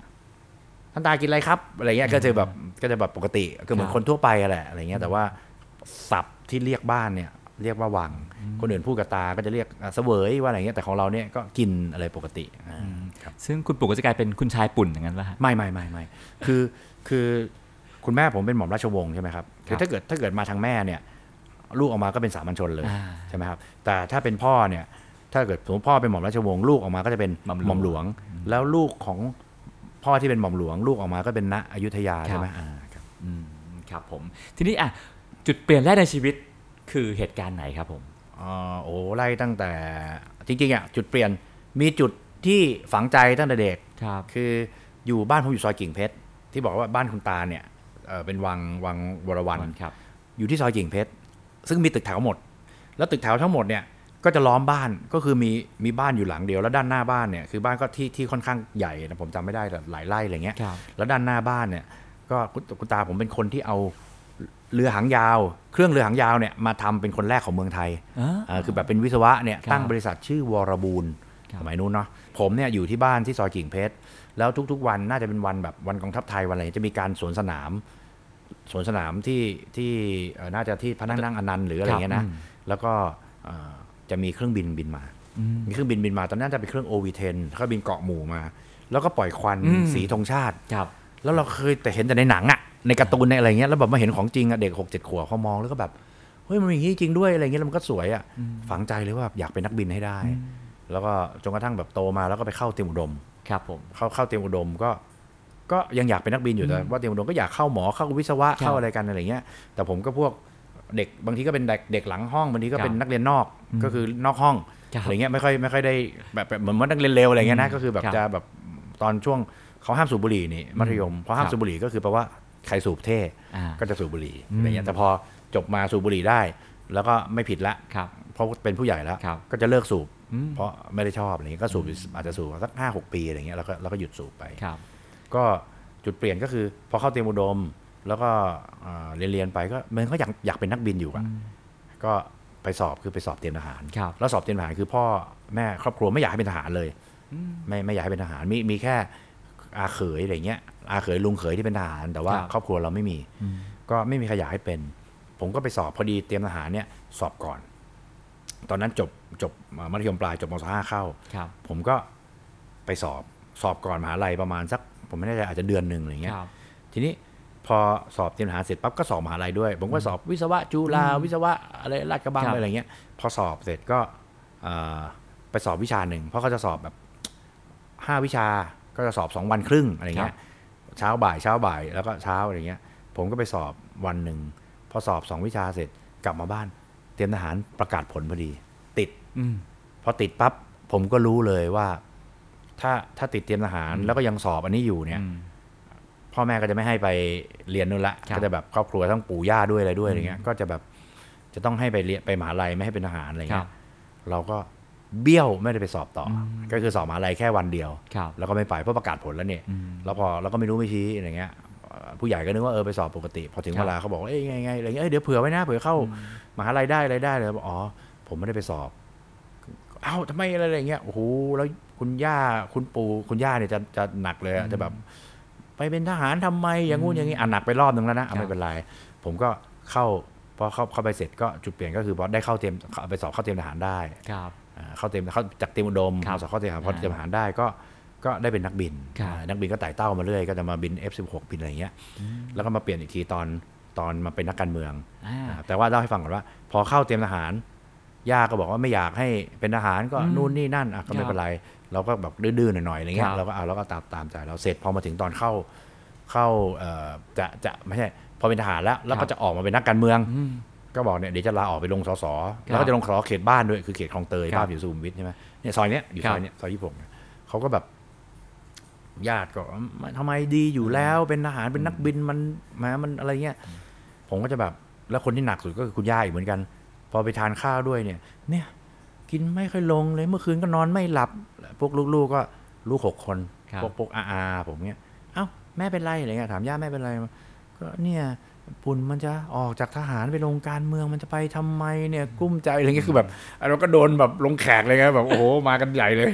แล้วก็แบบเดี๋ยวก็ดื้อไงอืมก็ไปสอบจนกระทั่งจนกระทั่งก็เข้ามาในการเมืองแต่ว่าเวลาพ่อพ่อก็พูดอะไรเงี้ยเราก็บอกนี่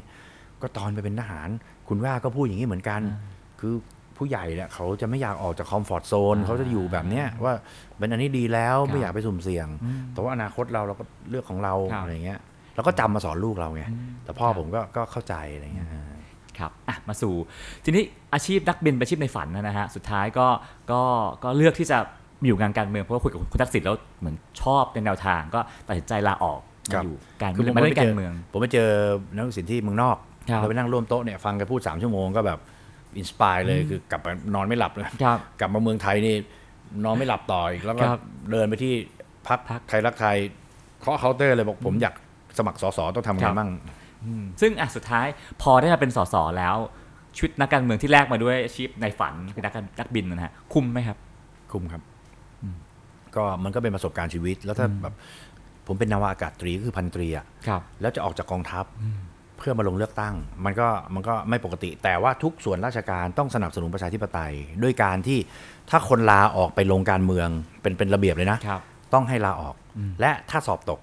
ต้องกลับมาที่ตำแหน่งเดิมได้ กลับมาได้อ่าอ่าอันนี้อันนี้เป็นข้อคือต้องรับราชการผมจำไม่ได้ตำแหน่งเดิมหรือเปล่าแต่น่าจะตำแหน่งเดิม ครับ ก็เป็นระเบียบอยู่ ที่ที่ที่จำไม่ได้เพราะเราเราไม่ได้สอบตก ครับ ก็ก็ผมก็ลาออกที่กระบวนการลาออกอะคืออีกเจ็ดวันสมัคร เราต้องไปลาออกแล้วหนังสือราชการอะ มันแค่ไปให้เซ็นอืม แก๊กเดียวสามวิเนี่ย ครับ มันใช้เวลาเป็นสิบวันนะวันวิธีให้เร็วก็คือต้องไปเดินหนังสือเอง ครับ พอไปเดินเองก็กลายว่าผมนี่ต้องไปเดินหนังสือ ก็ถือเนี่ยใบลาออกเนี่ยไปถึงเอ่อเอ่อผู้ผู้ผู้บัญชาผู้บัญชาต้องไล่ไปเรื่อย จนถึงเออผออกองขึ้นไปถึงรองเจ้ากรมถึงเจ้ากรมขึ้นไปเรื่อยๆ ถึงผู้ช่วยผอบอรองเสอะไรเงี้ย แล้วก็จนถึงผอบอทอโอ้โหว่าเราลาออกอะไรเงี้ยแต่ผมจำไม่ได้นะขั้นตอนแบบไปครัถึบงแล้วแล้วเราเราไม่ต้องไปเองถึงขั้นไหนแต่เข้าใจว่าน่าจะถึงผอบอถึงถึงถึงผอบอครับ ไปเลยเพราะเราต้องเดินเองมันถึงจะเร็วอืมไม่งั้นไม่ทันครับไอ้ที่มันเปลี่ยนคือ พอเข้าไปนั่งที่กระทรวงคือเข้าไปเสร็จปุ๊บผมได้เป็นเลขารัฐมนตรีกลาโหมอืมเลย ก็เท่ากับว่าหลังจากนั้นอีก 90 วัน ไปนั่งเป็นเลขารัฐมนตรีเลย แล้วพอของกลาโหมเนี่ยคือโปรโตคอลจะเป๊ะมาก คือพอรถเราเนี่ยเขาจะรู้หมดอะมีคันไหนอะไรไง พอผ่านหน้าประตูปุ๊บวอบอกหมด คนที่อยู่หน้าห้องเราที่อะไรเงี้ยเป็นนายพลพลโทพลเอกอะไรเงี้ยที่อยู่หน้าห้อง ก็จะลงมารับครับ แต่ว่าโอเคละของผมก็พอเอาวุโสน้อยก็อาจจะมีแค่พลตรีพลโทอะไรเงี้ยครับแต่ว่าอยู่กับรัฐมนตรีพวกพลเอกที่อยู่กับรัฐมนตรีเขาก็เขาก็ก็ทำงานเข้าไป ลงมารับข้างล่างอะที่รถแล้วพอเดินมาจะเปิดประตูปุ๊บอะอะมีคนเปิดให้อะกลาโหมเขาอย่างนี้ครับเขามาถึงปุ๊บก็เดินก็เดินตามกันเหมือนกับเห็นเห็นเวลาบิ๊กตู่เดินนะครับก็เดินตามปุ๊บปุ๊บปุ๊บพอถึงหน้าห้อง พอเอื้อมมือจะไปปุ๊บก็มีมือแยกมาปุ๊บเปิดประตูให้อะไรเงี้ยเป็นในพลแล้วเราเป็นแค่พันตรีอะครับคือมันแบบ มันเปลี่ยนแปลงที่บอกเปลี่ยนแปลงมันเปลี่ยนแปลงโดยสิ้นเชิง คือ คืองงอะ แล้วก็คแบรับบกลายเป็นว่าเข้าไปนั่งในห้อง แบบเอามาในพงในเพลินเลยนั่งข้างนอกแล้วก็แบบอื้อหือแม่งต้องหยิกตัวเองอะแบบเฮ้ยพี่จริงเปล่าวะมันมันอะไรแค่สามเดือนมันมันเปลี่ยนแปลงแต่ไม่ได้ไม่ใช่ว่าแบบเคลิบเคลิ้มหลงตัวเองอะไรอย่างเงี้ยนะแต่ว่าแบบความรู้สึกมันเป็นอย่างนั้นจริงๆอะไรเงี้ยแล้วก็หนักกว่านั้นก็คือมันมีดราม่าเกิดขึ้นไม่ดราม่าหรอกเป็นเหตุการณ์เกิดขึ้นคือเอ่อก็เรื่องเครื่องบินการบินไทยระเบิด แล้วก็ดราม่าที่บอกเนี่ยก็คือคือ ก็มีส่วนหนึ่งมองว่าเป็นการปองร้าย เพราะเป็นเครื่องที่นายกทักษิณจะไปขึ้น คือกำลังเดินทางไปขึ้นเครื่องบินเนี่ยแล้วก็เกิครัดบเหตุการณ์ขึ้น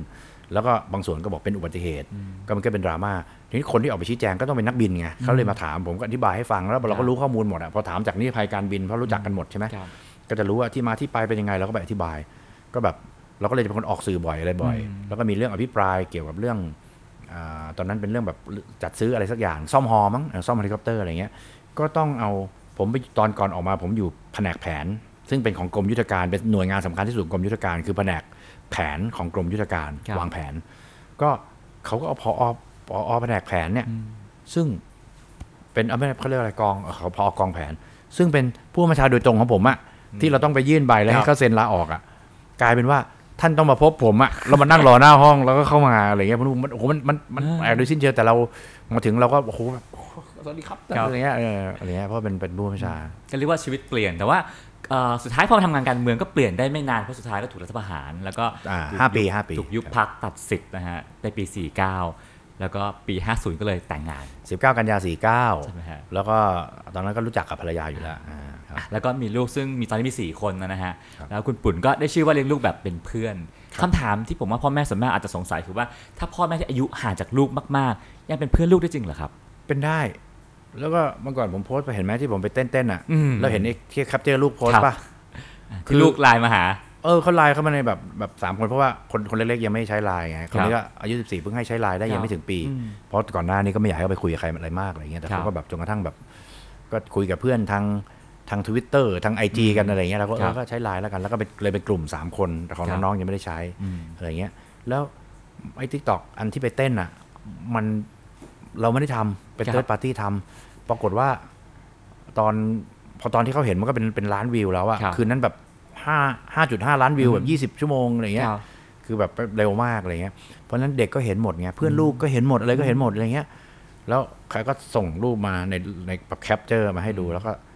พ่อใครคะเนี่ยอะไรเงี้ยซึ่งจริงๆมันเกิดขึ้นบ่อยเพราะผมกับกับน้องง้อจะซนไงเฮ้ยสามครับคนผู้ชายสามคนเนี่ยมันโอ้โหมันระเบิดเวลามาก คือโตขึ้นนี่แม่งแบบหนักแน่ๆแต่ตอนนี้มันก็ซนกัน ผมก็ต้องซนไปเขาด้วยก็ต้องเล่นไปอะไรเงี้ย แล้วก็พอไปนุ่มเขาจะขี้เล่นแหย่ทำอะไรเงี้ย ลูกสาวก็จะแบบเป็นพี่คนโตไงครับทุกครั้งก็จะแบบอืมคุณพ่อไม่เอาค่ะ คุณพ่ออย่าซนค่ะอะไรเงี้ยก็จะประจำอะไรเงี้ยอืมฮะหลักคือการซนไปกับลูกด้วยกันก็เล่นไปด้วยเขาครับอ่าฮะอีกเรื่องหนึ่งที่คุณปุ่นพูดในสื่อบ่อยคืออ่าให้ลูกทำแล้วก็ทำเถิดทำสีผมก็ทำครับ ผมจะถามว่าสมมติวันนี้น้องมินนี่อายุ 14ครับเดินมาถามว่าคุณพ่อขอมีแฟนได้ไหม จะตอบว่าอะไรฮะ ก็จะพูดกับเขาเอ่อ บอกว่าก็จะอาจจะยกตัวอย่างอะไรหลาย ๆ เรื่องที่ผ่านมาอะไรครัเงี้บยว่าเป็นอย่างงี้อย่างงี้แล้วก็หนูก็ดูว่าว่าเป็นยังไงอะไรเงี้ยเหมือนเขามว่าแบบ เช่น ถ้ามีแฟนก็ก็ตามวัยเขาเนาะมันก็มันก็คือพอเราโตขนาดนี้เรารู้แล้วอะว่าแบบอะไรที่มันมันมัน drive คนตามตามไอ้แคราคีของอะไรของมนุษย์อะไรเงี้ยครับมันจะมีกฎกฎเกณฑ์อะไรของมันอะไรเงี้ย ซึ่งเขาก็ก็ธรรมดาโตขึ้นก็ต้องมีแฟนต้องอะไรเงี้ยแต่ว่าเขาจะเป็นคนที่ค่อนข้างที่จะ ที่จะเป็นผู้ใหญ่มากแล้วก็มีความคิดมาก เพราะฉะนั้นเนี่ยผมก็คงจะคุยกับเขาว่าว่าเออก็บอกว่าเออมันเป็นยังไง แล้วก็ถ้าเกิดจะสนิทสนมกันหรืออะไรเงี้ยแบบอย่างสมมติ อาจจะยกแบบแบบอย่างบางคนสมมติไปสักชื่ออะไรเงี้ยอืมแล้วพอถึงเวลาเปลี่ยนอะไรเงี้ยแต่ผมก็จะไม่ได้บอกอะไรนะ แต่ผมครัก็บจะบอกแค่ว่าแบบเนี่ยเอ่อตอนเด็กๆเขาชอบเอลซ่าชอบเป็นเจ้าหญิง ชอบสีชมพูพออายุสัก8ปดเก้าขวบเขาจะบอกว่าทำไมต้องเป็นเรียกหนูเป็นเอลซ่าเป็นอะไรหนูไม่ได้อยากเป็นอะไรเงี้ยผมก็ยกตัวอย่างเขาบอกว่าเนี่ยเห็นไหมมันมันตรงเนี้ยเป็นสิ่งที่ ที่เราเคยคิดว่ายังไงเนี่ยอันเนี้ร้อยเปอร์เซ็นต์ถึงเวลาไม่ใช่ เพราะฉะนั้นเนี่ยแฟนก็จะเหมือนกัน เพราะฉะนั้นเนี่ยมีอะไรก็เราก็ต้องมองว่าหลักของเราคืออะไร คือการเรียนก็สอนครับด้วยเหตุด้วยผล แล้วก็ด้วยเหตุด้วยผลมาตลอด อย่างเงี้ยเพราะเรื่องย้อมสีผมเรื่องอะไรก็ก็จะบอกถ้าตกลงจะให้น้องน้องมินนี่มีแฟนได้ไหมครับ ถ้าใจจริงๆ ยังไม่อยากให้มี อืมอืมแต่ว่าแต่ว่าก็ก็ก็จะไม่ได้ไม่ได้ไปขัดอะไรเขาก็รู้ว่าผมไม่เคยไปไปดิกเตตอะไรแต่เขาครับจะให้เกียรติอยู่แล้วไงเขาจะถามครับแล้วถามแบบ ถามลึกแบบให้อกให้อนุญาตไปแล้วอย่างเรื่องสีผมเนี้ยอ่าไปทำเลยลูกไม่ได้คุณพ่อต้องดูก่อนค่ะมันอะไรเงี้ยแล้วก็ยังไงก็เอามาดูแล้วก็จนแบบแล้วก็เออ ลูกเอางี้นกพี่เออะไรนะนกแก้ว มันเจ็ดสีได้หนูเป็นลูกพ่อปุ่นหนูเจ็ดสีไปเลย ไม่ได้ว่าอะไรเงี้ยครับเขาก็ยังไปแอบนะหมายความว่า สีฟ้าไว้ข้างนอก แล้วสีม่วงสีแดงไว้ข้างในครับแล้วถึงเวลาเขาจะนั่นเขาก็เสย หรือทำผมแบบเปิดมันก็จะเห็นเป็นสีอะไรเงี้ยเขาบอกพอถึงเวลาก็ปล่อยลงมาอะไรเงี้ยเขาก็จะนั่นแล้วก็ ถามแบบถามอยู่นั่นน่ะจนถามว่าลูกลูกพ่อถามหน่อยเถอะเป็นเด็กคนอื่นแต่เรารู้วิธีดีลไงครับแล้วก็เปรียบเทียบเป็นเด็กคนอื่นน่ะเขาต้องบอกพ่อแล้วอะว่าแบบว่าแบบเราให้อนุญาตปุ๊บก็ไปทำพอไปทำก็ทำเกินเลยเฮ้ยทำไมไปทำอย่างนั้นเอาก็คุณพ่อให้อนุญาตแล้วนี่ จะเป็นอย่างนี้ถูกไหมคือคืออขอสามเอาแปดอ่าเอาสิบอะไรเงี้ย แต่ของเขาเนี่ยจะต้องให้เห็นเลยว่าเลเวลนี้นะชัดเจนเพราะฉะนั้นทำไมหนูต้องต้องให้ส่งมาให้ดูทั้งที่พ่ออนุญาตสองครัสาบมทีแล้วอะไรเงี้ยอืมเขาบอกว่าเพราะว่าเอ่อ คุณพ่อเป็น politician คุณพ่อเป็นนักการเมือง ถ้าหนูทำอะไรมันกระเทือนถึงคุณพ่อด้วยครับแล้วหูไปเจาะรูหูเนี่ย ขอทุกรู ขอขอทุทุกกรูรู คือขอเจาะข้างหนึ่งสองข้างได้ไหม ขอเจาะสองรูได้ไหมอะไรเงี้ย ขอเจาะข้างบนได้ไหม ผมก็เหมือนกับสีผมอะอืมนี่เจ็ดรูไปเลยลูก แต่ถ้าหนูจะเจาะแบบไอ้ที่เขาเจาะกันใหญ่ ๆ เป็นรูแบบเสียบหลอดได้อะไรเงี้ย ก็อาจจะต้องแบบแบบพิจารณาให้ดีนะ เพราะถึงเวลาถ้าหนูไม่ชอบเนี่ย พ่อไม่รู้ว่ามันจะมาเติมเต็มได้หรือเปล่า แต่เจาะหูเนี่ย มันก็ถึงเวลามันตันมันก็น่าจะอาจจะเป็นจุดอยู่ให้เขาเราก็รู้ว่าสิ่งที่จะเกิดขึ้นมันก็จะเป็นจุดค้างอยู่ ซึ่งก็ไม่รู้ว่าศัลยกรรมในอนาคตมันจะลบได้หรือเปล่า หรือเดี๋ยวนี้อาจจะลบได้แล้วอะไรเงี้ยพูดด้วยเหตุด้วยผลหมดครับครับอะสมมติว่าอนุญาตให้น้องมีแฟนได้น้องมีแฟน ก็ตามสมมุตินะภาษาสมมุติสมมติสสมมมุมติติ แล้วก็อัตามภาษาคงมีผู้ชายมารับมาส่งครับอยากบอกอะไรแฟนลูกบ้างในฐานะที่เราก็เคยเป็นหนุ่มที่เจ้าสำราญมาก่อนนะฮะถ้า ตลกตลกเข้ามาเฮ้ยกูเป็นวัยรุ่นมาก่อนนะเว้ยแต่ที่คงก็คงคงให้เกียรติอะผมเชื่อว่าเขาครัจะบเลือกเลือกเลือกของเขาได้ดีอะไรอย่างเงี้ยนะครับมาคุยเรื่องปัจจุบันกันบ้างนะฮะสิทธาธิวารีในวัยครับ59ต่างจากในวัย 39ยังไงบ้างครับ โอ้วัยสามสิบเก้านี่เป็นตัวชี้วัดผมเลยนะอืมผมมันหน่อยอะตอนตอนสามสิบเก้าหน่อยเรื่องอะไรฮะปกติเราเราอยู่แถว วิภาวดีแถวอะไรนี่ไงกำลังจะหลักสี่มันจะหลักสี่อ่าโอ้โหความรู้สึกผมว่าวันหลักสี่นี่มันแบบ มันเป็นเบนช์มาร์กที่แบบไม่ไหวแล้วผมมาแต่งสี่สองใช่ไหมครับรู้สึกว่าเฮ้ยก็แบบโลกเราควรจะสี่สิบกว่าเฮ้ยเวลาที่ผ่านมากูทำอะไรผิดพลาดไปวะเนี่ยทำไมมัวแต่แบบหลงระเริงอะไรเงี้ยอืมก็จะอยากแต่งอยากมีครอบครัวยากมีครอบครัวอยากมีลูกมาก แล้วก็มีทันใจนะ แต่งงานได้เก้าเดือนสามวันคลอดเลย อืมเก้าเดือนสามวันคลอดเลย เอาเป็นว่าครับพ อวันคลอดคนมาเยี่ยมที่โรงพยาบาลเนี่ยแอบนับนิ้วอะแอบนับนิ้วอะว่าให้กี่เดือนวะอะไรเงี้ยอืม นั่นคือวัยสามเก้าวัยคือวัย อยากแต่งงาน ใช่จะรู้สึกแล้วว่าแบบเฮ้ยไม่ได้แล้วอยากมีลูกอยากอะไรเงี้ยครับผม แล้วก็แล้วก็แตกต่างจากตอนนี้ แต่ว่าถ้าเกิดถามว่าโดยทั่วไปเนี่ย ผมว่าเอ่อกระบวนการความคิดคือสมองเนี่ยมันอาจจะไม่ได้ peak เท่าตอนนู้น แต่พอมา compensate กับกระบวนการความคิดกับครับ การเชื่อมโยงกับอะไรที่เราแบบหาความรู้เพิ่มพูนขึ้นอะ มันก็จะมันกลายเป็นว่า CPU อาจจะอาจจะเริ่มเริ่มล้าครับเริ่มช้าลงอะไรเงี้ย แต่ว่าการประมวลผลจากจากซอฟต์แวร์ต่าง ๆ จากอะไรที่เรามีอะมันดีขึ้นดีขึ้นดีขึ้นดีขึ้น การลำดับคำพูด การดีลกับสถานการณ์ ซึ่งต้องใช้ EQ ใช้วุฒิภาวะ ก็จะดีขึ้นดีขึ้นดีขึ้นดีขึ้นอะไรเงี้ยแล้วเราก็เป็นคนแบบเป็นคนเหมือนกับเหมือนกับมามา assess ในสิ่งที่ทำไปทุกครั้งว่าเฮ้ยผิดพลาดตรงไหนเฮ้ยทำไมเราตรงนี้เราไม่ทำทำไมอันนี้พลาด อะไรอย่างเงี้ยคือแบบหลาย ๆ อย่างอะแล้วก็จะคิดแบบคิดเอ็กซ์ตรีมด้วยนะเหมันว่าเออทำไมทำไมไม่ใส่ตรงนี้ไปว่ามันจะบวกขึ้นอีกอะไรเงี้ยครับซึ่งจริง ๆ ไอ้ที่ไอ้ที่เราทำไปมันก็แบบอาจจะ A อยู่แล้วล่ะครับอะไรเงี้ยแต่ว่ามันก็จะต่อยอดไปเรื่อยแล้วมันก็จะพัฒนาไปเรื่อยก็เลยความรู้สึกว่าว่าพออายุมากเนี่ยมันก็จะมีแบบมันจะมีประสบการณ์ มีความสุขุมคัมภีรภาพ ซึ่งก็คัมภีรภาพประมาณนี้นะ ไม่ได้มากมายอะไรเงี้ยออกมาที่ครับ ที่ส่งผลต่อเนื้องานโดยรวมมากขึ้นนี่ครับคุณปุ่นพูดไว้หลาย ๆ เวที ซึ่งก็ตรงกับผู้บริหารหลาย ๆ คนที่บอกว่าโลกยุคนี้ผู้บริหารควรจะอายุ 30 40ซึ่งผมก็สงสัยและสนใจมาก ๆ นะครับ เอ๊ะ แล้วระบบราชการไทยหรือว่าบริษัทส่วนใหญ่เกษียณตอน 60 แล้วคน 50-60 เนี่ย ควรจะทำอะไรครับ ผมว่าอีกหน่อยเนี่ย การเกษียณอายุแล้วแต่เขาจะปรับนะครับว่าจะปรับมากขึ้นหรือว่าจะเอาไปใช้อะไรในในในมุมที่ยังได้ประโยชน์อยู่ เพราะว่าทุกวันเนี้ย คนอายุ 60 70 ยังไปวิ่งมาราธอนอยู่เลยอะ่ะวิ่งรอบสวนลุมได้สองรอบสามรอบกันอยู่เลยครัอะ่ะบอืมอย่างเงี้ยแล้วท่านชาติชาติก็ไล่ๆกับผมเนี้ยท่านก็โอ้โหครับแข็งแรงแข็งแกร่งที่สุดในปัตตภีอะไรเงี้ย ผมว่าตรงเนี้ยมันมันต้องปรับละแล้วต้องมาดูว่าว่าอ่าอันดับแรกของเราเนี่ย เข้าสู่สังคมผู้สูงวัยอืมใช่ไหมเราจะต้องทำไงว่าเอาผู้สูงวัยเนี่ยมาทำให้เกิดประโยชน์เพราะว่า 60 เนี่ย บานตะเกียงยังแข็งแรงยังอะไรอยู่เลย แต่ว่าครับไม่ทำอะไรละครับกิน กินบำนาญกันแล้วอะไรเงี้คยรับมันมันอาจจะเร็วไปนิดนึงอะไรเงี้ยก็อาจจะต้องดูว่า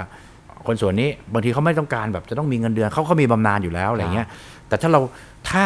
เราให้บำนาญเขาซึ่งบำนาญของข้าราชการมันเกือบเท่าเงินเดือนเดือนสุดท้ายอะเงินเดือนสุดท้ายคือคุณได้หกหมื่นพออายุ60รัฐก็ยังต้องเสียให้คุณหกหมื่นหรือต่ำกว่านิดหน่อย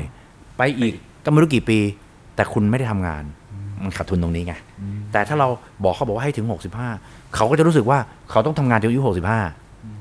เรายังได้ต่ออีกนะ อันนั้นก็คือคือเสียเงินไปสำหรับบำนาญไปเยอะอะไรเงี้ยครับก็เขาต้องมาปรับเยอะครับเลือกตั้งครั้งนี้นะฮะหลายๆคนนักการเมืองหลายๆคนก็บอกว่าถ้าแพ้หรือถ้าไม่ได้รับเลือกตั้งก็พร้อม exit เลิกและวางมือครับคุณปุ่นเคยคิดเรื่องวางมือไหมครับก็วางวางหยิบหยิบมาตลอดเวลาอยู่แล้วครับครับคือไม่ได้ออกไปไหนครับก็ช่วยอยู่เบื้องหลัง ครับครั้งนี้ที่มาทำก็อยากช่วยอยู่เบื้องหลัง ตอนที่มาตั้งพักนะครับครับ แต่ว่ามันก็แบบเหมือนก็กรอนก็พาไปเรื่อยอะคือพอลงผู้ว่าครับเขาบอกเออก็ เป็นที่รู้จักแล้วแล้วเด็ก ๆ ก็เราก็ต้องแบบช่วยดูแลน้องๆช่วยอะไรเนี่ยเอามาเป็นหลักให้หน่อยครับผมอะไรเงี้ยก็ทำพักต่อมาเอามาเป็นเลขาธิการพักให้หน่อยก็ก็ว่าไปเรื่อยอะไรเงี้ยแต่จริงๆเนี่ยก็คือ คือพร้อมวางตลอดอยู่แล้วครับไม่ได้ไม่ได้มีปัญหาอะไร จะอยู่ต่อจะวางจะรับตำแหน่งทางการเมือง หรือไม่รับตำแหน่งทางการเมืองสำหรับผมเนี่ยค่าเท่าเลยไม่ได้ไม่ได้แบบอยู่ในวัยที่แบบจะต้องถึงจุดนี้ให้ได้ จะต้องทำให้ได้มันมันจะผ่านมาแล้ว เพราะฉะนั้นเนี่ย ที่เหลือมันคือเหมือนกับที่เขาบอกว่ามันคือ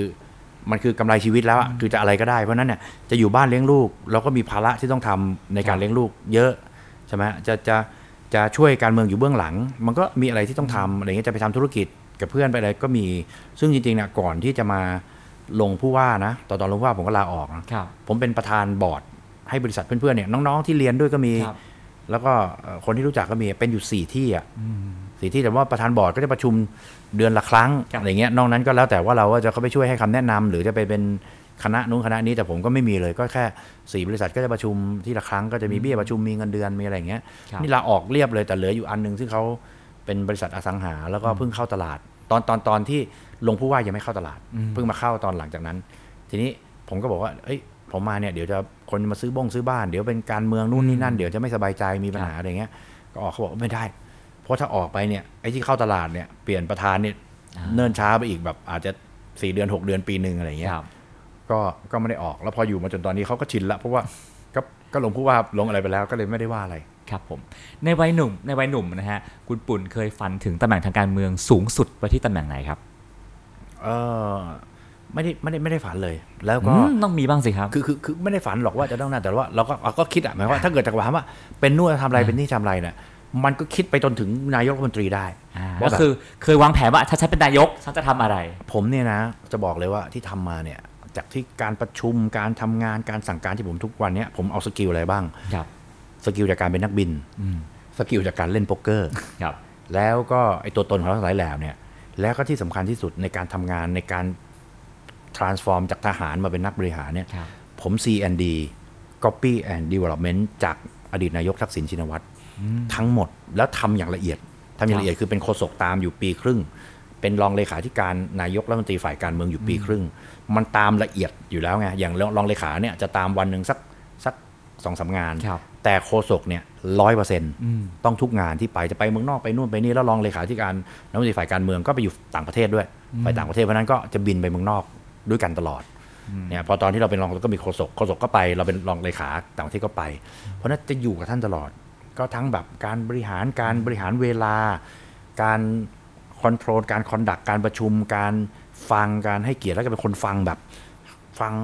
ฟังสนั่นกับไม่ฟังเลย อืมคือสมมติใครที่มาพูดเหมือนอัลกอริทึมเลย คือคนนี้พูดครั้งหนึ่งไม่ได้มีสาระพูดครั้งที่สองไม่มีสาระครั้งที่สามแกตัดบทแล้วตัดบทเก่งมากแบบ ตัดภายใน5วินาทีแรกได้ แล้วก็ไปเลยอะไรเงี้ยครับแต่ถ้าใครที่อัลกอริทึมแกมองว่า อันเนี้ยมีประโยชน์ครับ อยู่หลังห้องขยับยกมือนิดเดียวเนี่ยแกชี้ให้พูดเลย แล้วก็คือเราเราเราจะคิดคิดคิดคิดตรงนี้ครับตลอดอะแล้วเราก็จะรู้เราก็ใช้สองทางนะหนึ่งครับจำมาใช้สองคือเวลาจะสื่อสารกับอดีตศิลป์เราจะสื่อสารอะไรอ่าเพราะฉะนั้นเราก็ต้องดูว่าก็เหมือนคนเล่นโซเชียลเลยครับครับสมมติโพสต์เนี่ยเราจะโพสต์เปิดเลยก็ได้ หรือเราจะเล่นวักทองแค่แบบเฮ้ยอันเนี้ยใช่ปุ้งอะไรเงี้ยครับในการสื่อสารกับนายกศิลป์เนี่ยผมก็จะต้องแบบต้องแบบมีสาระจริงๆแล้วพอเราทำปั๊บแบรนด์เราแข็งพูด ท่านปุ๊บแรกๆก็ไม่เพราะเด็กมากใช่ไหมพอหลังๆปุ๊บใช่ใช่ใช่กลายเป็นว่าสมมตินั่งประชุมกันจะผู้หลักผู้ใหญ่อะไรเงี้ยพอถึงเวลาเรายกมือนิดนึงปุ๊บท่านจะให้พูดก่อนเลยเพราะท่านรู้ว่าคือคือรู้แล้วเพราะอยู่กับท่านมานานก็จะรู้ว่าเฮ้ยอันเนี้ยมันเป็นประเด็นที่อาจจะมองข้ามไป ซึ่งผิดถูกก็ก็จะมีนะ แต่ว่าคุ้มค่าที่จะให้พูดอะไรเงี้ยครับผมผมก๊อปตรงนี้มาเยอะมากเพราะฉะนั้นนี่ก็ดูว่าเอ้ยถ้าเราเป็นนายกเราจะทำอย่างนี้อะไรเงี้ยหรือพอเป็นลุงตู่มาทำตรงนี้ปุ๊บอ้าวเขาเคยตอนนายกสิงเขา react ยังไงอะไรยังไงอะไรเงี้ย เราก็จะจำมาหมด แต่ว่าถ้าถามว่าความใฝ่ฝันที่จะเป็นคือตอนนั้นจริงๆก็คือ ก็เขาเขาผมเนี่ยจะคือก็จะให้เป็นรัฐมนตรีหลายครั้งละแต่จะติดนู่นติดนี่ติดอะไรแต่พอถามว่าอยากไหมก็เฉยมาถึงคำถามสุดท้ายแล้วนะครับครับเราได้ฟังเรื่องของทักษะการเป็นนักบินที่เอามาใช้กับวงการการเมืองแล้วนะครับ อยากทราบว่าทักษะการเป็นนักเล่นโป๊กเกอร์ๆครับที่เอามาใช้ในวงการการเมืองทุกวันนี้ของคุณปุ่น เอาอะไรมาใช้บ้างครับโป๊กเกอร์ใช้หลาย skill มาก เราเคยได้ยินว่าหมากล้อมอะคือ เกมของปรัชญาของการวางยุทธศาสตร์ มันเหนือกว่าหมากรุกมาก เพราะหมากรุกเนี่ยแต่ละคนเกิดมาเนี่ยมีขีดความสามารถไม่เหมือนกัน หมากล้อมที่เกิดมาเนี่ยคือเป็นเบี้ยตัวเดียว แต่เบี้ยตัวหนึ่งที่เราวางไปเนี่ยเขาบอกว่าอย่างน้อยเนี่ยมันต้องได้ประโยชน์ 4 อย่าง มันถึงจะคุ้มค่า ทางการเมืองทางการทำงานทางอะไรต่างๆเนี่ยมันคือตรงนี้เลยทีนี้ของเก่าเนี่ยเขาบอกว่าคนที่เล่นหมากล้อมเก่งเนี่ยจะเป็นคนที่วาง strategy องค์กรได้เก่ง เพราะเขาจะเอาคนวัดเล่นหมากล้อมมา ตอนเนี้ยคนที่เข้าใจโป๊กเกอร์ อย่างมหาลัยดัง ๆ ทั้งหมดนะ top 5อะไรของอเมริกาเนี่ยสอนโป๊กเกอร์ มีภาควิชาโป๊กเกอร์เลยแล้วบางที่แบบเป็นอะไรนะ เป็นธรรมเนียมของเขาเลยว่ารุ่นพี่รุ่นน้องต้องมาแข่งโป๊กเกอร์ชิงถ้วยกัน และบริษัทของอเมริกาบริษัทใหญ่ครับรวมถึงบริษัทที่อยู่ top 10 ของมหาเศรษฐีของโลกด้วยอะไรด้วยเนี่ยเห็นมีคนที่เล่นโป๊กเกอร์ ตรงนี้จบมาเนี่ยเอามาเป็นตัววาง strategy ให้องค์กรเลย ใช้แบบนี้ลองลองลองลองไปดูครับนะฮะแล้วก็มหาลัยมีโอ้โห ฮาร์วาร์ดเยลอะไรทุกอย่างเนี่ยมีมีมีครับมีหลักสูตรโป๊กเกอร์หมด ก็ใช้หลาย skill มากหนึ่งคือเราต้องกล้าที่จะทำตอนที่เรารู้ว่าเอ่อณเวลาเนี้ยเราได้เปรียบ เราต้องกล้าไม่ใช่เอาเปรียบคนนะ แต่มันเป็นเกมมันสอนให้แบบนี้เหมือนเช่นว่าอยู่หน้าประตูแล้วต้องยิงเงี้ยณมือนี้เนี่ย hand นี้เนี่ยเราสู้ไม่ได้ เราต้องถอยจะถอยอย่างไรเพื่อให้ได้หนึ่งสองสามใช่ไหมหรือตอนเนี้ยเราทำไปแล้วเราไม่ได้ เราจะโชว์เพื่อจะ represent อะไร แล้วพอ skill ของเขาสูงขึ้นเนี่ยเขาโชว์เราเขาต้องการจะนำเสนออะไร ว่าต่อไปทำอะไรมันต้องอ่านเกมดักทางอะไรกันอยู่อยู่ตลอดเวลามาก แล้วก็พอพอเราเข้าใจตรงนี้เนี่ยเราจะเอามาประยุกต์ใช้กับทุกอย่างได้โป๊กเกอร์ใช้อะไรบ้างหนึ่งใช้ EQ สูงมากๆ ใช้ stat ใช้ probability สูงมากๆ ใช้การคำนวณโดยที่คนที่เล่นโป๊กเกอร์เก่งเขาจะไม่เล่นการพนันในคาสิโนเลย เพราะเขารู้ว่ามันขาดทุนทุกตา แต่โป๊กเกอร์เนี่ยเขาเสียคอมมิชชั่นให้กับคาสิโนอาจจะขาดทุน 3% 5%แต่เขาได้เปรียบคนนี้ 10%ได้เปรียบคนนี้ 5%เขามีเบนฟิตอยู่เล็ก ๆ แล้วเขาก็ใช้ตรงจุดนั้น แล้วเขาก็จะอ่านว่า พอเล่นไปเนี่ยลีกของคนนี้อยู่ตรงไหน เราจะต้อง เราจะต้องดีลยังไงกับคนนี้อะไรเงี้ยคนนี้คือพฤติกรรมของแต่ละคนเนี่ยพอเอามาหมดมาประมวลทั้งหมดเนี่ยมันโอ้มันมันมหาศาลมากจริงๆเนี่ยโป๊กเกอร์มันจำเอาถ้าถามผมมันจำลองชีวิตการทำงานได้เลย ชีวิตของคนที่จะจะแบบเติบโตไปได้เลยอะพอเรามาใช้กับชีวิตประจำวันใช้กับทำงานเราจะรู้เลยว่า เราเดินแบบนี้อะไรเงี้ยอันไหนคุ้มค่าที่สุด แม้กระทั่งอย่างเรื่องโซเชียลเรื่องอะไรต่างเรารู้เลยว่าณเวลาเนี้ยข่าวหน้าหนึ่งได้กี่เปอร์เซ็นต์ ไปเดินตลาด ได้คะแนนเท่าไหร่ ไปแจกใบปลิวหนึ่งชั่วโมง ทั้งเหนื่อย ทั้งเหงื่อแตก ทั้งไปเจอคนที่รับใบปลิวเนี่ยจะมีกี่เปอร์เซ็นต์ที่เลือกเรา แล้วเราก็จะมาวิเคราะห์ว่า จะเดินหรือไปนั่งกินกาแฟเฉยๆดีกว่า แล้วก็ใช้หัวคิดอะไรเงี้ยเหมือนกับบางคนก็จะบอกว่า ถ้าเขามีเวลาสัก 10 นาทีในการแก้ปัญหาอะไรอันหนึ่งเนี่ยเขาอาจจะใช้เวลา 8 นาทีในการวางแผน แล้วก็ปฏิบัติการแค่ 2 นาทีก็ได้อะไรเงี้ยเพราะนั้นเนี่ยมันเหมือนกันหมด มันใช้บนเวทีดีเบต ใช้ในชีวิตประจำวันใช้กับทุกเรื่อง แล้วผมใช้ skill ของนักบิน skill ของโป๊กเกอร์ skill ของตัวตนที่เรามี แล้วก็ copy and development จากอดีตนายกทักษิณมา เราก็จะมีพวกนี้อยู่ในตัวครับผมวันนี้ขอบคุณคุณปุ่นมากนะครับผมครับครับขอบคุณครับ ติดตามเรื่องราวดีๆ และรายการอื่นๆจาก The Cloud ได้ที่ readthecloud.co หรือแอปพลิเคชันสำหรับฟังพอดแคสต์ต่างๆ